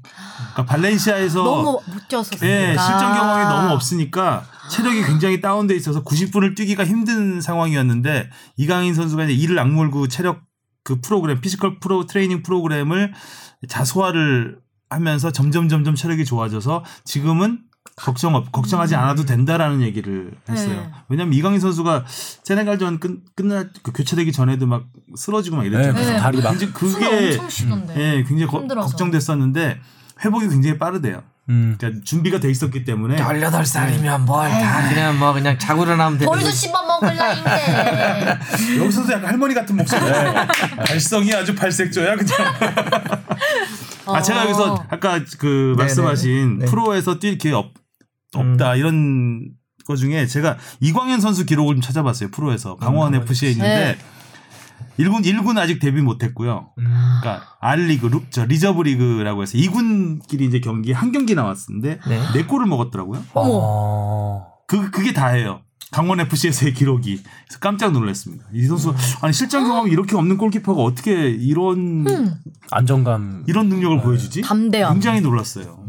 그래서 예전에 그 연령별 대표팀을 어떻게 수준 더 끌어올릴까 이 문제 때문에 그래서 이 선수들의 그 실전 경험을 계속 끌어올릴 거에 대한 제도적인 보완을 하자라고 하는 논의가 되게 많았고. 음. 근데 제가 이런, 이런 얘기를 하면 많은 분들이 훈련 체력과 실전 체력이 다릅니다라고 얘기하면 뭐가 달라요? 이렇게 얘기하시는 분들이 있어요. 이- 그러니까 실제로 그렇게 해보지 않으면 그 느낌이 좀 다른 거니까. 근데 이렇게 생각하시면 돼요. 저희가 제가 어떻게 이걸 가장 쉽게 설명드릴까 하다가 우리가 이제 운동한다고 헬스클럽 가가지고 런닝머신에서 뛰는 거 거기서 뛴다고 해서 실제 나중에 길거리 나와서 뛰면 또 달라요. 네. 그거 아시죠? 그 느낌은 똑같아요. 그러니까 훈련에서 막 끌어올 자기가 개인 훈련한다 팀 훈련을 해서 끌어올린 거하고 실제 딱 붙었을 때 저 팀과 내 팀이 타이틀 걸고 붙, 는 거하고 느낌이 달라요. 음. 아무리 그래도 그러니까 실전 경험을 계속 해야 체력도 더 세지는데 그걸 안 하면 감각이나 체력이 떨어지거든요. 방송이랑 똑같네요. 아, 있겠다. 연습만 하는 거하고. 거랑 그러네. 방송 계속 연습, 방송에 실제로 하는 거랑은 확실히 다르니까. 또 똑같네. 제가 연극하시는 분한테 들었더니 그러더라고요. 훈련할 때, 아니, 저 연습할 때는 막 되게 잘하고 막 그러다가 음, 무대 관객 딱 올라가면 올라와서 딱 올라가면 그 안 돼. 얼어가지고 아무것도 못하는 똑같은 똑같아. 많다고. 밴드 공연도 똑같아요. 연습할 때랑 무대 올라갈 때랑 또 느낌 다른 그런 것처럼. 네. 그런 식으로 이게 대학생 선수들이 잘하는 건 그런 이유가 있다. 그래서 아. 그럼 나머지 프로 선수들은 어떻게 할 것이냐. 이 나이 어린 선수들이 사실 기회가 그 기회를 많이 얻기가 못 받- 어려워요. 못, 못 받으니까. 18, 17, 아, 저 18, 19, 20살 네. 선수들이 프로팀에서 주전 뛰기는 쉽지 않죠. 어. 그런 문제들이 좀 하나 있고 또 하나는 요거는 이제 아까 우리 조 기자, 주 기자님이 얘기할 때도 느꼈는데 그러니까 이번에 보면 세네갈이 개인 능력은 좀 뛰어났다고 봐요. 참 몸도 좋고. 어휴, 등치가. 어, 그다음에 능력들도 개인 확대, 능력도 확대해 놓은. 줄 알았어요, 저는. 개인 능 주민. 어, 주민. 키가 다들 뭐 어, 80, 90 뭐 왔다 갔다 85, 하니까. 뭐 87. 개인 능력들은 확실히 좀 뛰어났다는 느낌인데 경기 운영을 잘 못하더라고요. 예. 경기 운영을 잘 못하더라. 좀, 아, 좀 투박하구나 이런 팀으로서의 좀 준비됨이 좀 더 덜 되어 있었다는 느낌이었는데 우리는 그에 비해서 팀으로서 준비가 상당히 잘 됐다는 음. 느낌인데 그래서 이번 대표팀을 보면서 딱 이런 느낌은 저는 되게 제가 좋은 건 뭐냐면 우리가 사실 이거 나갈 때 이제 카도르 경기 또 하겠지만 결과는 어떻게 될지 모르겠지만 최소한 그 결기 경과를 떠나서 에콰도르 경기에 쥐어짜지 않아서 좋아요. 뭔가 음. 저는 그동안 대표팀이나 이런 무대 나와서 할 때 보면 너무 쥐어짜는 느낌들 막 정신력도 쥐어짜고 막 투지 음. 뭔가 그런 쥐어짬이 많은 거예요. 우리도 항상 너 정신력이 해이졌어. 너 왜 그 밖에 못 뛰어? 막 이런 느낌 뭔가 뛰는 것도 쥐어 뛰어 막 쥐어짜고 막 이런 건데 이- 이번 대표팀 보면 물론 열심히 안 뛴다는 게 아니라 일단 되게 팀으로서 밝아요 느낌이. 네. 에너지가 상당히 밝은 느낌이에요. 아가들 참. 훈련장을 가면 그 대형 앰프 음, 틀어놓고. 노래 틀어놓고. 음. 그게 예전에는 건의를 했었대. 정정현 감독 체제 전에는. 뭐 하지 못하겠다는 거예요. 음. 어. 근데 이 친구들 아까도 얘기했지만 열아홉 안팎 선수들이 그러면 요즘 걸그룹도 좋아할 수도 있고 요즘 노래 붉은 막 노을. 좋아하고, 어, 뭐 그런 거 좋아하고 이강인 선수. 그런 걸 막 들으면서 요즘은 정정현 감독은 신나게 하라는 거예요. 해라 훈련할 때 그러면 엠- 대형 앰프 틀어놓고 막 노래 따라 부르기도 하고 막 신나게 한다는 거죠. 그런 게이 밝은 에너지로 나타나는 것 같고 또 하나는 쥐어짜지 않는다는 느낌은 어, 저, 되게 전술과 조직적으로 싸운다는 느낌들이 있어요. 음. 예, 그러니까 무슨 개개인이 각성해서 막 붕대도 매야 되고 막 쥐나는데 막 바늘로 쑤셔가면서 뛰는 느낌이 아니라 뭔가 이렇게 전반이 어, 안 좋았는데 후반 좀뭐딱 음. 바뀌어서 팀으로서 어 이런 변화들도 있고 이런 어떤 준비된 조직과 음. 준비된 전술이 뭐 쓰리백과 포백 왔다 갔다 하기도 하고 와 일본 경기 전반전만 보면 질 줄 알았는데 뒤집어 음.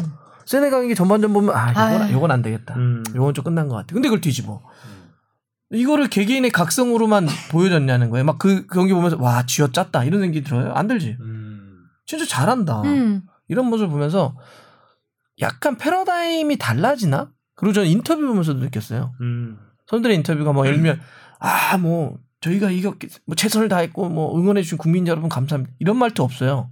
그러니까 이런 말투가 없어요. 그냥 어 뭐 진짜 이- 이런 경기 처음 해봤고 세네갈 고맙고 음. 야 다시 태어나도 이런 경기 못 할 것 같고 뭐 그 다음에 그때 현장 기자가 딱 그 강인이한테 끝나자마자 이 우승할 것 같냐고 음. 사, 4강 간 음. 음. 강의를 딱 그러잖아.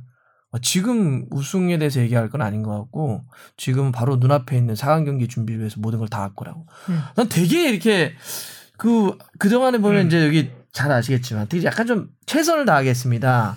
제일 많이 하는 말이 남들 한 발 뛸 때 두 발 뛴다. 뭐 그런 시- 어, 그런 느낌. 아, 그 자소서 같다 자소서. 나 자두서라고 생각했어. 팀을 위해서 뭐 모든 걸 많이 쓰는 뭐, 뭐이 제의는 뭐 표현들이 않습니다. 있어요. 어. 그리고 맞아. 그 상투적인 표현 중에 또 하나가 이 월드컵 20세 이하 월드컵이나 월드컵 나갈 때 상투적인 목표가 있어요. 우리 음. 사강 신화 재현. 음. 그게 목표야 무조건. 음. 그러니까 별 영원히 없이 맞아 맞아. 목표하면 사강 신화 재현. 이번에 목표가 뭐였어요? 우승이었어. 우승. 음. 애들이 전부 우승이라 그랬다고. 근데 이강인 선수가 이제 우승이라고 한번 서- 먼저 물고 먼저 먼저 어, 물꼬를 트니까 애들이 전부 그 우승이라는 거에 그러니까 목표 의식이 목표 설정이 확실했죠. 맞아요, 맞아요. 저도 그 그, 전 팀들이 목표가 좀 의례적이고 상투적이고 애매했다면 이건 애들은 목표가 의식이 너무 확실한 우승? 에이 다 그런 생각 들었잖아요. 음. 그럼 그럼 저는 그래 꿈이라도 크게 가지자 그렇지, 뭐 이렇게 그런 생각? 생각했는데 어, 기특한 것들. 아가들 대입 같은 거 할 때도 이렇게 스카이를 목표로 둬야 뭐 서성안을 가고 서성안을 목표로 하면 뭐 중경외실 뭐 그런 게 뭐 있다고 하잖아요. 그런 것처럼 사실 원래 막 정종영 감독도 그렇고 막 워낙 죽음의 조에 있었기 때문에 실질적인 목표는 뭐 16강 뭐 이랬다가 이강인 선수가 아 우리 목표가 우승. 우승 입니다 이렇게 돼버리니까 선수들 더 자극되고 고무된 거 아닌가. 선수들이 기본적으로 인터뷰를 할 때 그냥 솔직하고 자기의 그냥 저 자기 생각과. 느낌을 그냥 그냥 얘기하더라고요. 그러니까 그래서 더 형식적인 말투가 안 나오는 안 것 나와. 같아. 그냥. 오늘은 세네갈전 이긴 거 즐기고 싶다. 일단 오늘은 아무 생각 없이 형들이랑 이 기쁨을 느끼고 싶다. 막 이렇게 얘기하고 약간 질문에 기자들의 질문에 대한 대답이 거침이 없어 좋더라고요. 오히려 기자들이 요즘은 상투적인 질문을 하고 맞아요. 아, 네, 맞아. 오히려 응. 목표 너무, 너무 준비 안 하고 질문해. 막 몇 골 넣고 싶어요 뭐 이러고 뭐, 있잖아요. 아, 뭐 예? 뭐, 뭐 기회 되면 저 수비수인데요. 저 선수들 다 그번 극적 극적 하면서 대답하잖아요. 그래서 아. 극적 극적. 그래서 이렇게 되게 그래서 저는 이게 뭐 에콰도르 경기 결과와 상관없이 이번 대회에 남긴 의미 중에 뭐가 있을까 생각해봤을 때 그런 패러다임의 바뀜. 근데 그 패러다임이 그러니까 2년 전에 또 우리가 뭐라 그랬냐면 2년 전 대표팀 이승우, 백승호 선수 있을 음. 때는 아 이거 그때도 패러다임 바뀌었다고 했어요. 애들이 개성 끼, 끼가 막 넘쳐나고 개성이 개성을 그 개성이 그라운드에서 분출되고 있다 막. 어? 그래서 자유분방한 이게 더 시너지를 내면서 창조적인 플레이를 만들어낸다. 뭐 이런 얘기들을 많이 했거든요. 그때 이승우 선수가 뭐 날아다녔잖아요. 국대까지 가야 되는데. 신태용 감독도 막 굉장히 그 발랄한 인터뷰를 많이 했잖아요. 음. set piece 한 20개 준비하고 뭐. 음. 근데 뭐 그런 뭐 감독이 감독의 형님 리더십과 어우러지면서 이제 뭐 물론 기자들이 대부분 다 포장해서 쓰니까 이제 그렇게 음. 되긴 하는데 이것도 패러다임이 또 변했다고 변- 그러니까 현재 상태로는 또 그렇지만 또 2년 뒤에 또 어떻게 변할지 몰라요. 아, 그러니까 사실. 뭐이 이 음. 대표팀의 성적이 어떨까라 얘기하는 건 아닌 것 같고요. 그러니까 이미 문화 자체, 인식 자체는 많이 변화하고 있는 것 같아요. 아, 근데 그걸 그러니까 담아내는 저는 그릇의 그러니까 문제가 있지. 지금의 얘들의 이런 스타일 문화가 난 굉장히 이례적이라고 보는 거예요. 음. 그러니까 트렌드는 아닌 것 같다. 애어른 같지 않아요, 좀?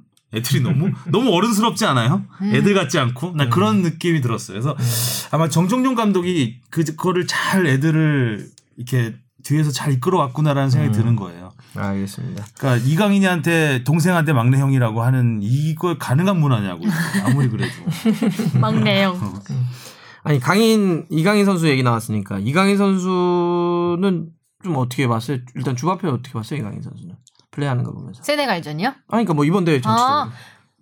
역시 이강인. 아, 진짜?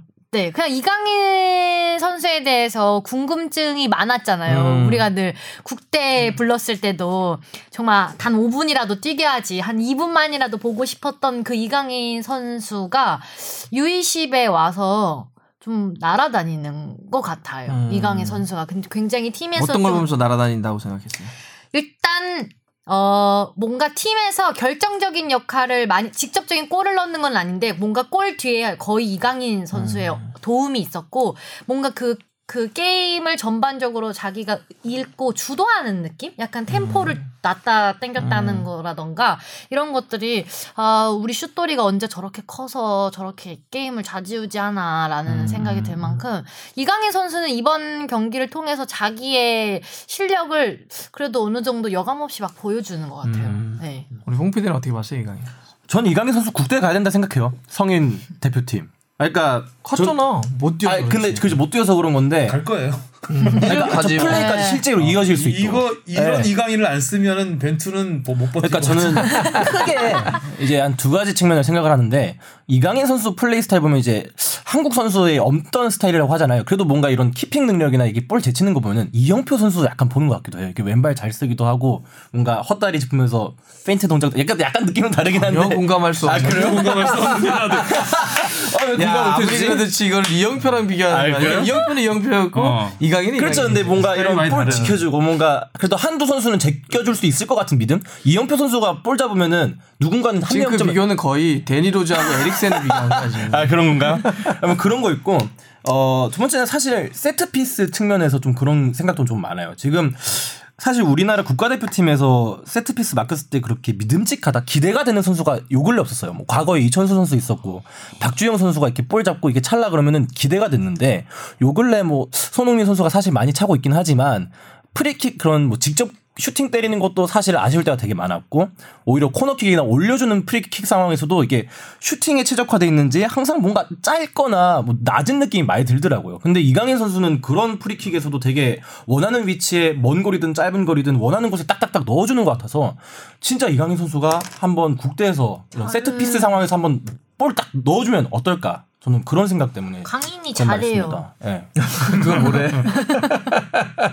그냥 잘하는 것 같아요. 저는 이강인 경기를 이게 풀로 본 적이 없었거든요. 대한민국에 있는 거의 모든 웬만한 사람들이. 네. 이름은 너무나 잘 알고. 그니까요. 미- 그 이강인. 유튜브라든가 어렸을 때 그림들은 뭐 유- 유스 때 그림들은 많이 봤는데 아니면 발렌시아에서도 짤로 많이 봤죠. 뭐 바르셀로나를 상대로 해서 네 명을 벗겨내는 탈압박.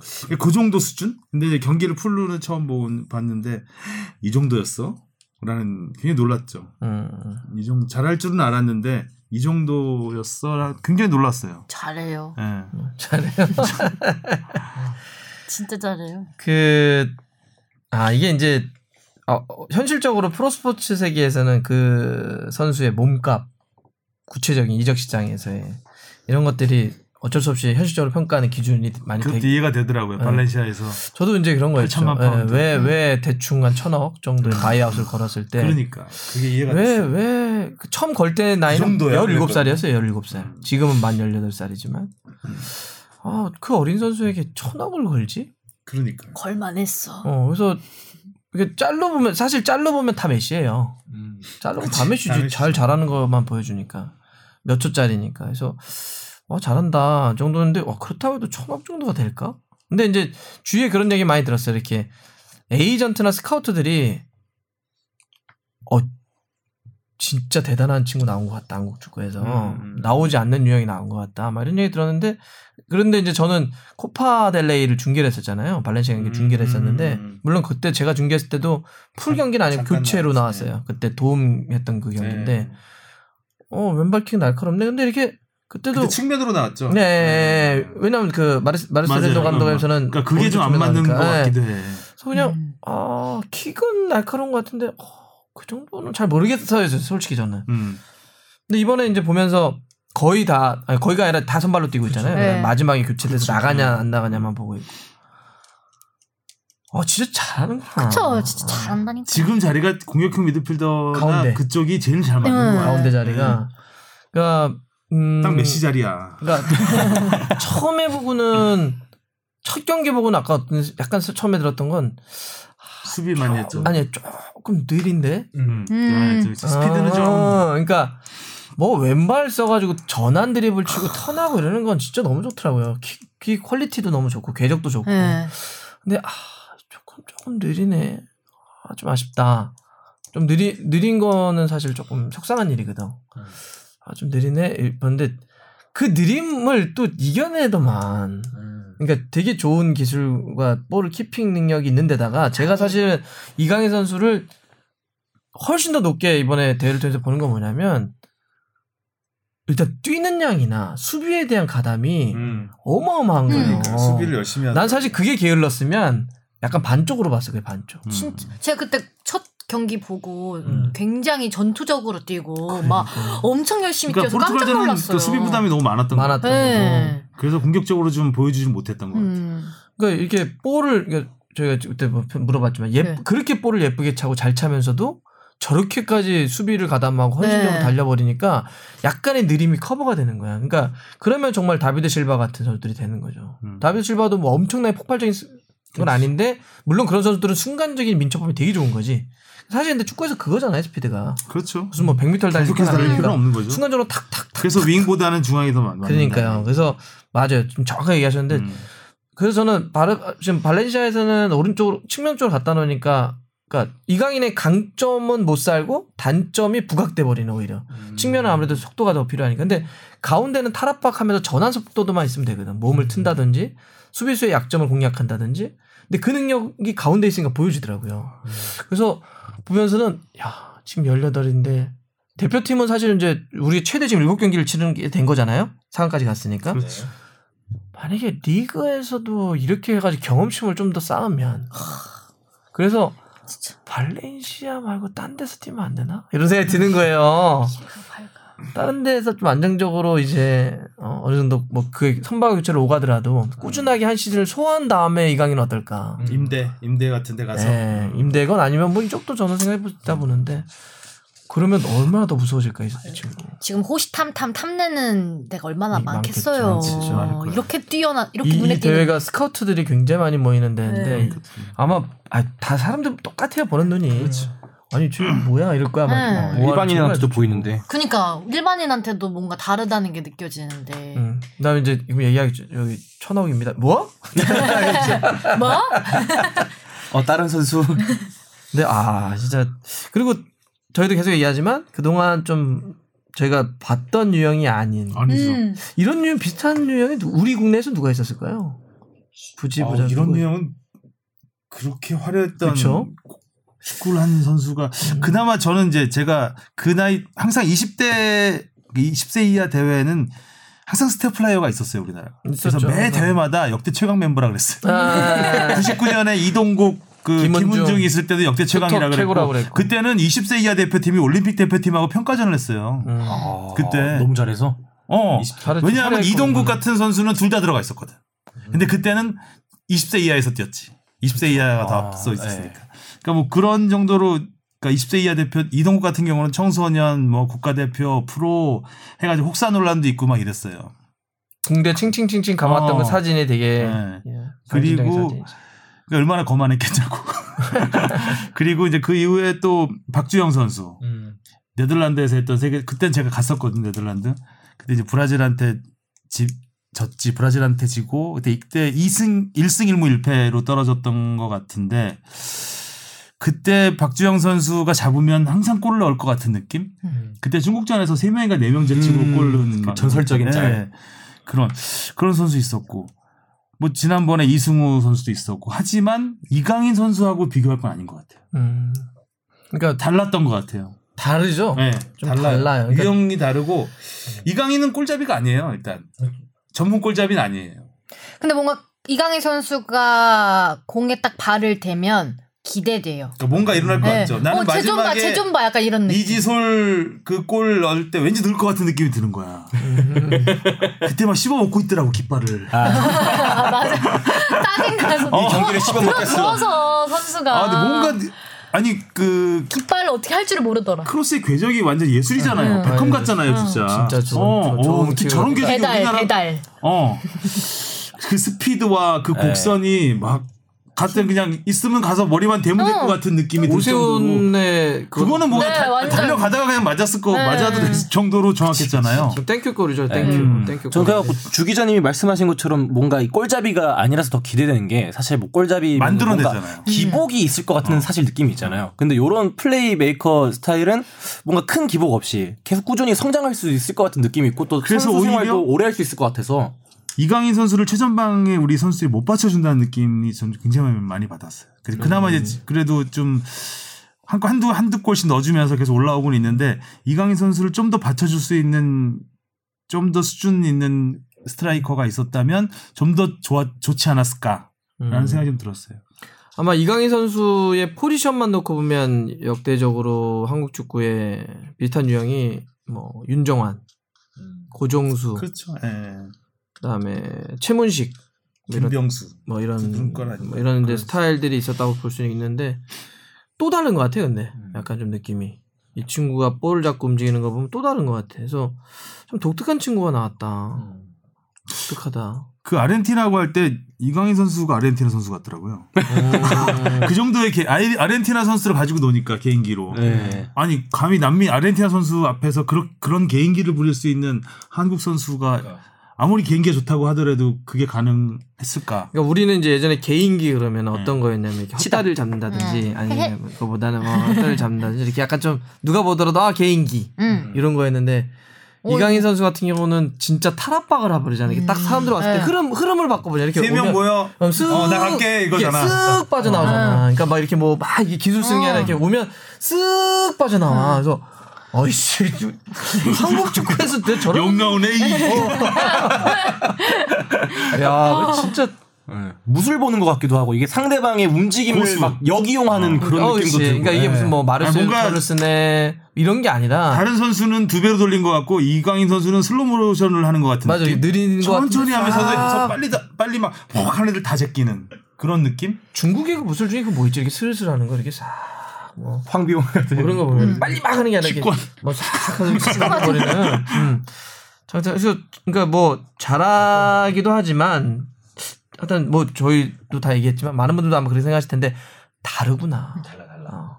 그러니까 다르다 확실한 건. 잘해. 예, 그래서 이 다름이 더 강해짐으로 이어질 수 있도록 소속팀에서도 더 꾸준히 뛰어서 나중에 제가 진짜 보고 싶은 건 그래서 손흥민과 이강인이 최고의 피크를 맞춰서 월드컵에서 예, 뭐 보여줄까 진짜. 카타르에서 아마 그때가 정점이 되지 않을까 싶은. 손흥민은 확실히 카타르 월드컵이 정점이었고 정점일 거고 이강인은 이제 막 올라가는 시점일 거고. 언제 와 월드컵? 아이. 금방 와요 또. 너무 멀었어. 스무 살이 되니까 이강인 선수가 예. 그때면 뭐 너무 멀었어. 진짜 대박. 둘의 케미가 제일 잘 맞을 수 있는 월드컵이 되지 않을까. 네. 또 둘의 케미를 볼 수 있는 마지막 월드컵이 될 수도 있겠고요.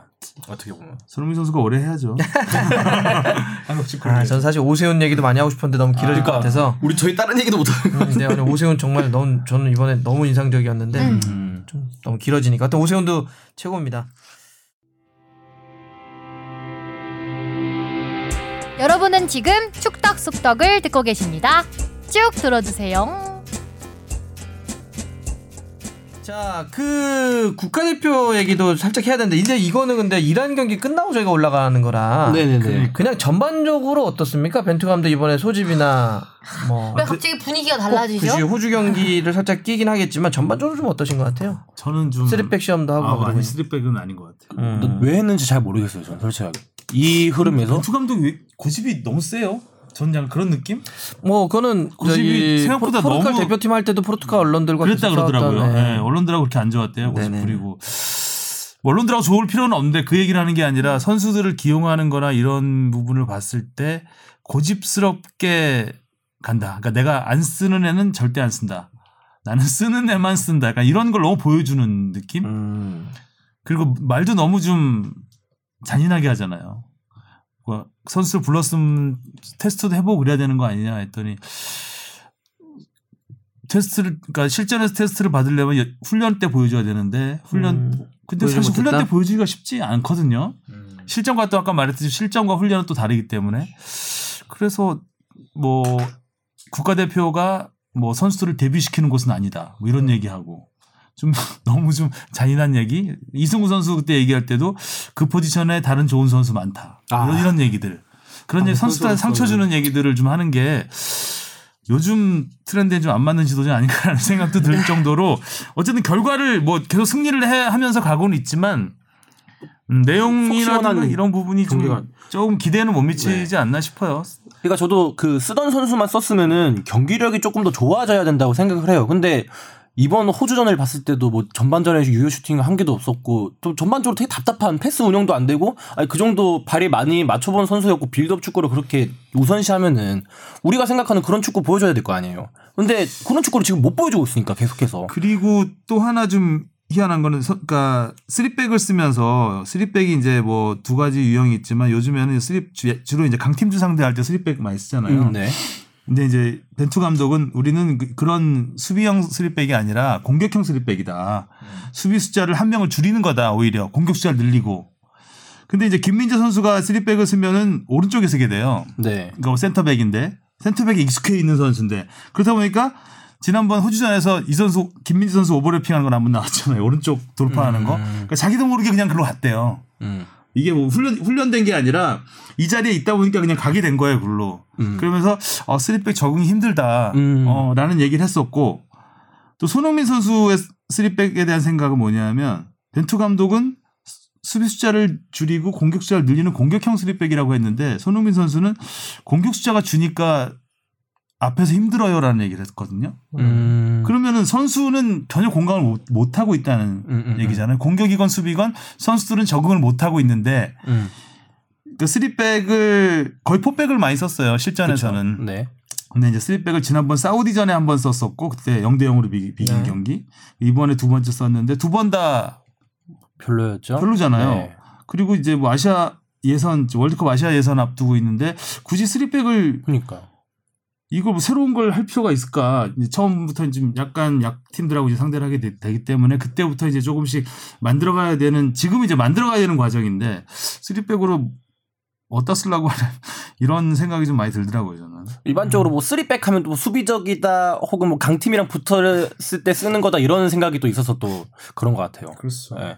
예. 음. 전반적으로 선수들이 이 확실히 전술을 못 익히는 것 같더라고요. 네. 그러니까 그러니까 볼을 안 갖고 있는 선수들이 어디로 움직여야 될지를 전혀 파악을 못 하고 있는 그것 오른쪽에 같았어요. 이제 김문환 선수 같은 경우도 이제 쓰리백에 오른쪽 그 수비형 미드필더인데 오른쪽 윙백이죠. 그렇죠 네, 윙백이죠. 윙백.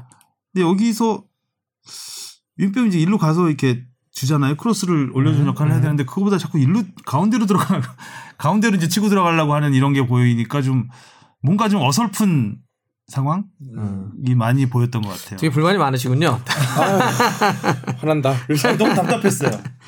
근데 이제 뭐 이런 것들은 평가의 지점이기 때문에 뭐 서로의 어떤 예, 시선들이 좀 다를 수도 있고 그다음에 이제 아까 윙백의 움직임이 직선적으로 갈 수도 있겠지만 가운데로 가는 것은 요즘 전술 트렌드 중에 하나이기도 해요. 음. 거기를 이제 뭐 조금 이제 유럽에서 쓰는 용어로 하면 그 half space라고 음. 그래가지고 요 사이로 들어갔을 경우 공격이나 수비를 어렵게 하는 지점들이 있어서 들어가긴 하는데 어쨌든 우리 공격을 어렵게 하니까 문제죠. 그렇죠. 근데 이게 익숙하지 않다라고 아니, 하는 건 결과가 동의해요. 괜찮으면 이게 뭐 효과가 있으면 되는데 맞아요. 의도한 건 그게 아닌 것 같은데 이렇게 하니까 음. 좀안 좋아 보이는 거예요. 불만. 아 부분 전술도 전혀 없는 것 같았어. 내가 봐선 벤투 감독의 가장 큰 실수는 거라고 생각해. 이강인을 지난번 쓰지 않은 거. 왜 교체 카드 세 장만 쓰는 거야? 그래서 이 여론이 확 돌아가서 벤투 감독이 뭘 해도 다 욕먹어요, 요새. 그러니까 이승우 선수는 그 오픈 트레이닝용이잖아요, 거의. 아 파주에 어, 봐, 아니 부산에서 난리 났잖아요. 아, 당시 거기 그 오픈 트레이닝 할 때 너무 많이 몰려와가지고 이제 철조망 밖에서 과- 그 팬들이 막 몇도 손흥민 몇 선수 번도 눈 찔리고 울었다고 막. 하더라고요. 또 아니, 눈 찔린 거는 왜 기사가 나온 겁니까? 호텔에서 눈질. 네, 뭐 그랬다 그러더라고요. 아 저 테러 당한 줄 알았어요. 팬들- 그럼 깜짝 놀랐는데 알고 보니까 그게 아니었더라고. 예. 어, 우리가 저기, 저기, 기사잖아요, 기사. 그 어, 기사는. 뭐라도 손흥민은 기사가 되니까 다 쓰려고 하는 거겠죠. 어, 웬만하면 기사는 그냥 기사로 쓰는 게. 이란전 기대합시다. 주말편은 어떤 것 같아요, 벤투 감독 제자에서는? 어, 그냥 느낌 어때요? 한결 같다. 한결 같다. 경기 한결 같은 남자 어때요? 남자로서 한결 같다면 좋은데 어 경기력도 한결 같다. 경기력도 한결. 아니, 한결 같지 않은 것 같아요, 저는. 음. 야, 오히려. 초반에 기대했던 거보다는 아쪽 오히려 초반에 좋았죠. 괜찮잖아요. 좋았죠. 처음 좋았죠. 왔을 때는 굉장히 기대감을 했어요. 많고 네. 뭐. 빌드업도 좋았고 한데 왜 그거를 유지하지 않고 더 강화, 강화시키지 않는지 모르겠다는 또 웬만한 대표팀 감독이 초반에 다 기대감을 줬어요. 슈틸리케도 그랬고. 이 경기는 재미없었어요. 진짜. 예. 네. 네. 제가 이거를 라이브로 한번 봐서 다행이에요. 저 영국에 있을 때 했던 네. 거. 저는 이제 이거를. 끝나고 하이라이트로 보셨 승자네, 승자. 어. 선배골 녹화 때문에 저만 여기 혼자 남아서 이 경기를 음. 보고 이제 녹화를 했는데 골대 맞은 거 보셨죠? 야, 다 봤죠. 그런 다 봤죠. 하이라이트는 다 봤죠. 약간 좀 또 뭔가 음 공격도 제대로 안 되고 수비도 제대로 안 될 거면 무얼 아. 제대로 하고 있는 건가라는 생각을 전방 압박이 했죠. 완전 고전하고. 그- 그냥 그렇게 생각하고 후반전에 황의조 선수의 골이 없었다면 여론과 기사 헤드라인이 난리 났을 거다라고 음. 생각을 했습니다. 손흥민 엄청 고생하던데. 고생 많이 했죠. 그죠. 막 네, 사이고 막. 어, 아우, 네. 반칙을 너무 심하게 하더라고요. 음. 근데 왜 안 빼줄까요?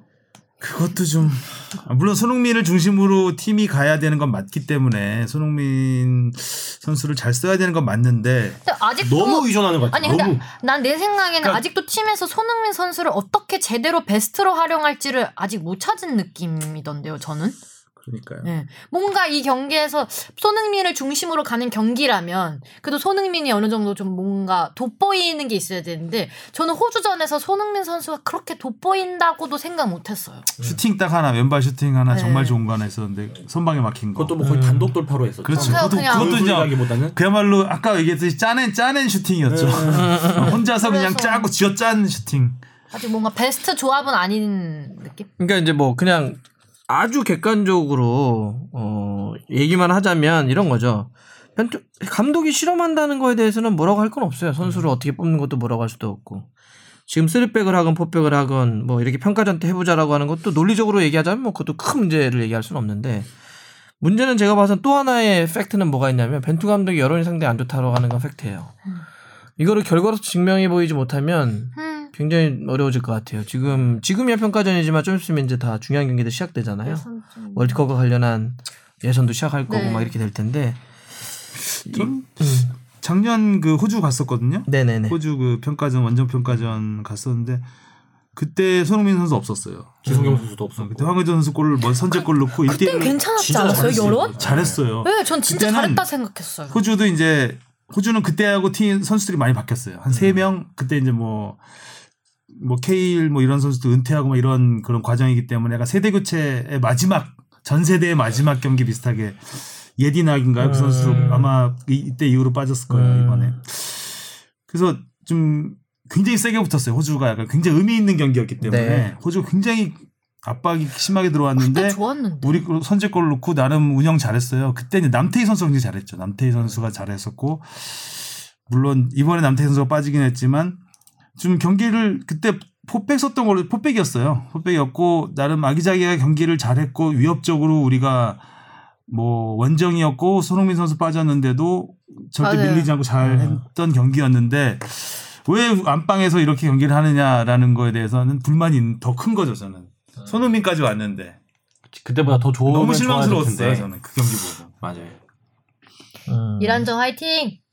불만 많을만 하죠 아니 그리고 지금의 벤투 감독이 하는 스타일이 약간 논쟁적인 스타일인 것 같아요. 선수 기용도 그렇고 또 메시지도 그렇고 그러니까 근데 이거는 그래서 제가 자꾸 결과로서 증명해 보이지 못하면 방법이 없어요. 그러니까, 그러니까 히딩크가 많이 히딩크 감독이 정말 많이 비난을 받았잖아요 여론의 비난을 받았고. 뭐 오대영 감독이니 하면서 근데 히딩크 스타일이 굉장히 강하게 나가는 스타일 이런 식으로 그렇죠 미디어라고 직설적으로 강한- 붙었고 막 그랬죠. 막 그럼요 막 기자들이 이런 거 많이 저한테 저한테 엉덩이를 쳐버리겠다고 그랬어요 뭐 아그 당사자예요? 네아 엘리자베스 그 네, 당사자예요? 나야 나야 아 이거 되게 유명한 사건인데. 그게 아니 나는 이제 엘리자베스가 같이 그때, 아. 그때 무슨 행사였어요. 그 뭐예요? 이게 우리 네. 훈련이 아, 니라 너무 유명한 얘기지. 우리 훈련 뭐 유소년 행사인가 뭐 이런 행사에 헤딩크 감독이 와서 그냥 국가대표 감독이니까 격려하는 그 자리였는데 엘리자베스가 같이 왔어요. 근데 엘리자베스 저쪽에 앉아 있고 히딩크 감독이 이제 중앙에 앉아 있는 거죠.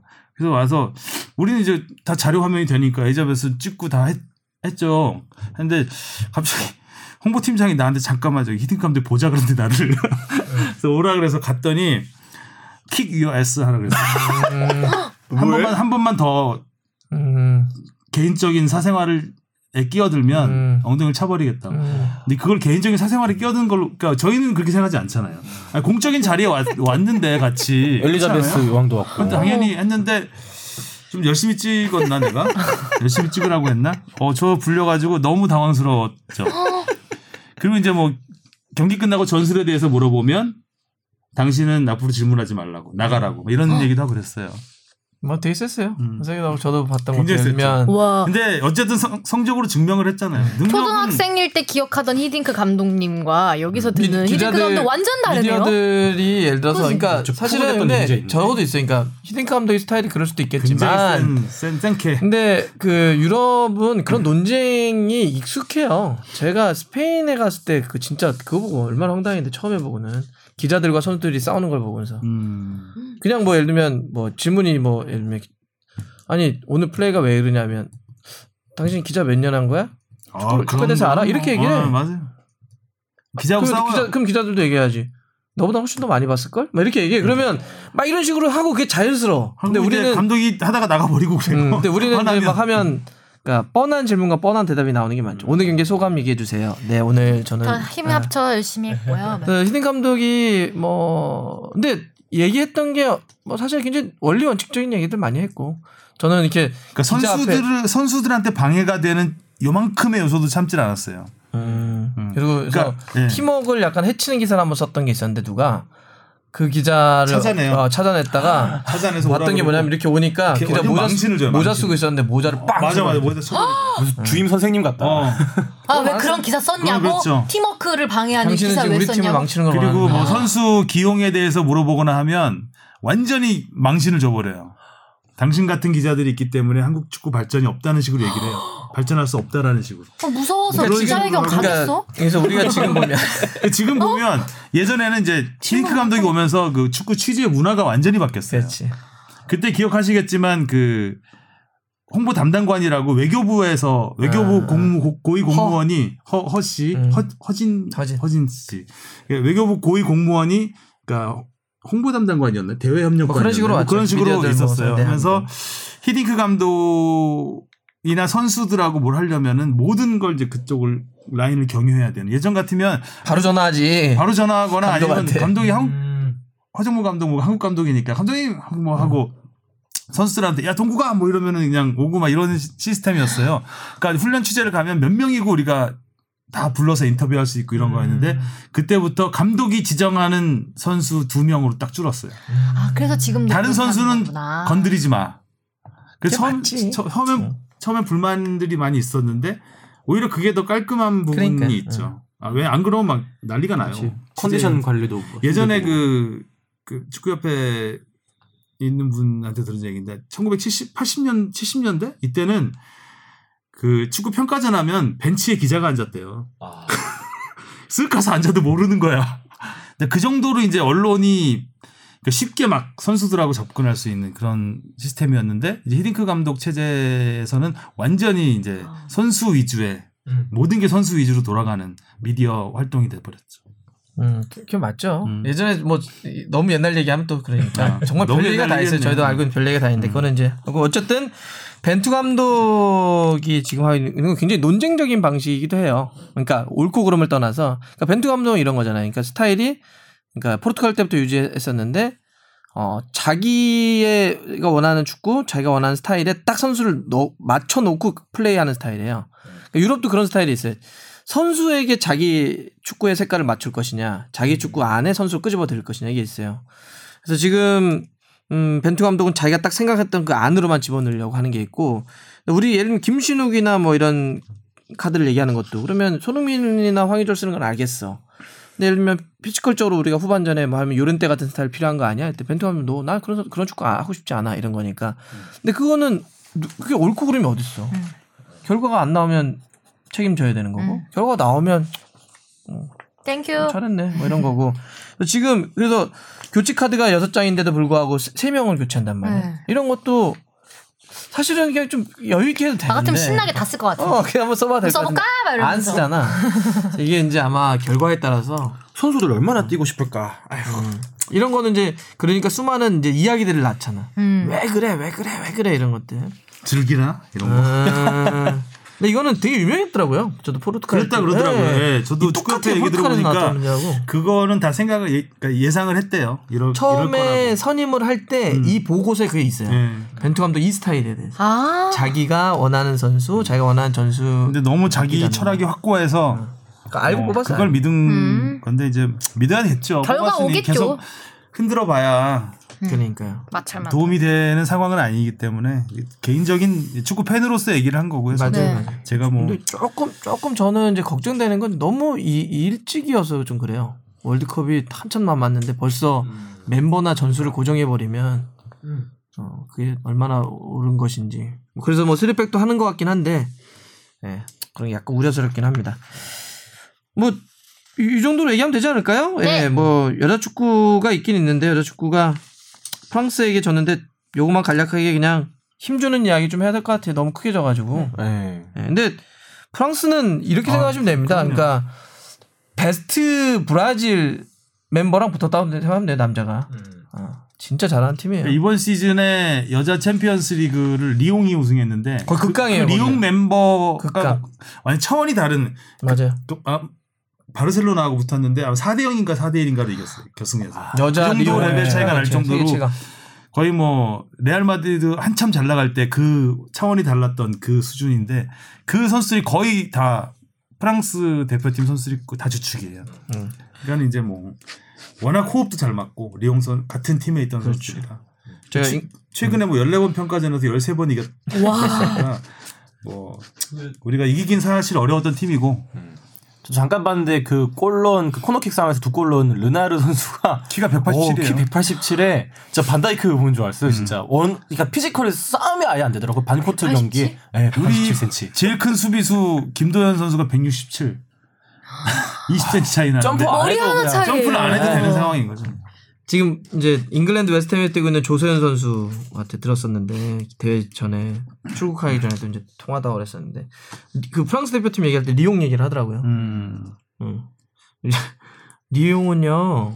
거기는 저희 같은 여자 축구 팀이 아니에요.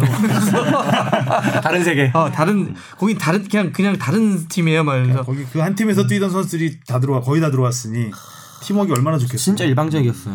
예. 지난번 우승을 월드컵 노린 때도 팀. 프랑스랑 우리가 붙었었는데 그때 3대 0인가? 그때도 완전히 네. 깨졌죠. 그래서 그때 한번 16강에서 말씀드렸던. 것 같은데 정가을 선수가 그 미국 대회에서인가 이제 붙었을 텐데 귀국해와 저랑 밥 먹으면서 저는 축구 선수가 아닙니다. 이렇게 얘기했어요.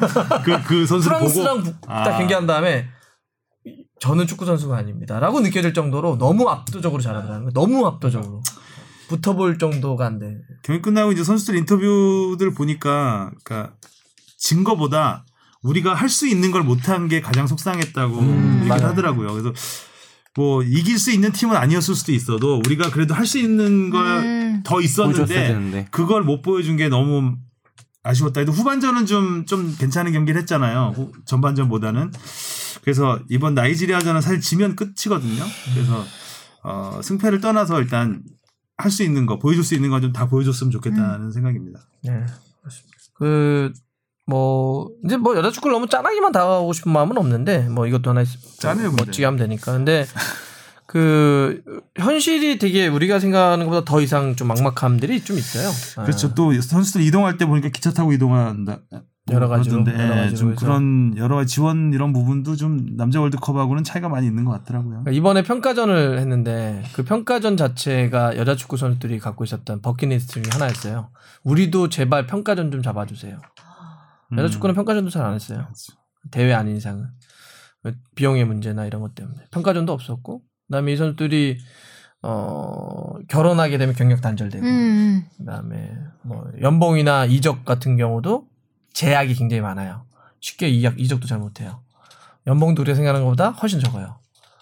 어, 그런데 참 이런 어려운 환경 속에서 월드컵 나가는 것도 대단한 거죠.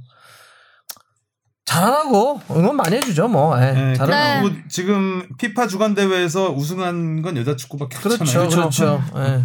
또 이번에 월드컵 또 나갔으니까 음. 뭐 나이지리아 한번 잡으면 되지 뭐. 부숴라. 예. 잘했으면 좋겠습니다. 나이지리아전. 예. 힘 많이 내십시오. 자, 그래서 오늘은 이렇게 20세 월드컵 또 벤투 감독 국가대표팀 여자 축구까지 잠깐 이야기를 해봤는데요. 뭐 워낙 그 지금 경기도 많고 이슈가 많아가지고 저희도 하면서도 야 요거 나갔을 때 또 다른 이슈 나올 것 같고 요새야말로 이슈가 이슈를 덮지 않습니까? 네. 계속 이슈들이 막 쏟아지는데 다음번 또 저희가 할 때는 또 좋은 소식으로 또 좋은 이슈로 여러분들 만날 수 있도록 하겠습니다. 자 그러면 오늘 축덕과 추갈모시 함께 즐기는 방송 축덕숙덕 29번째 이야기 마무리하겠습니다. 고맙습니다. 고맙습니다. 어.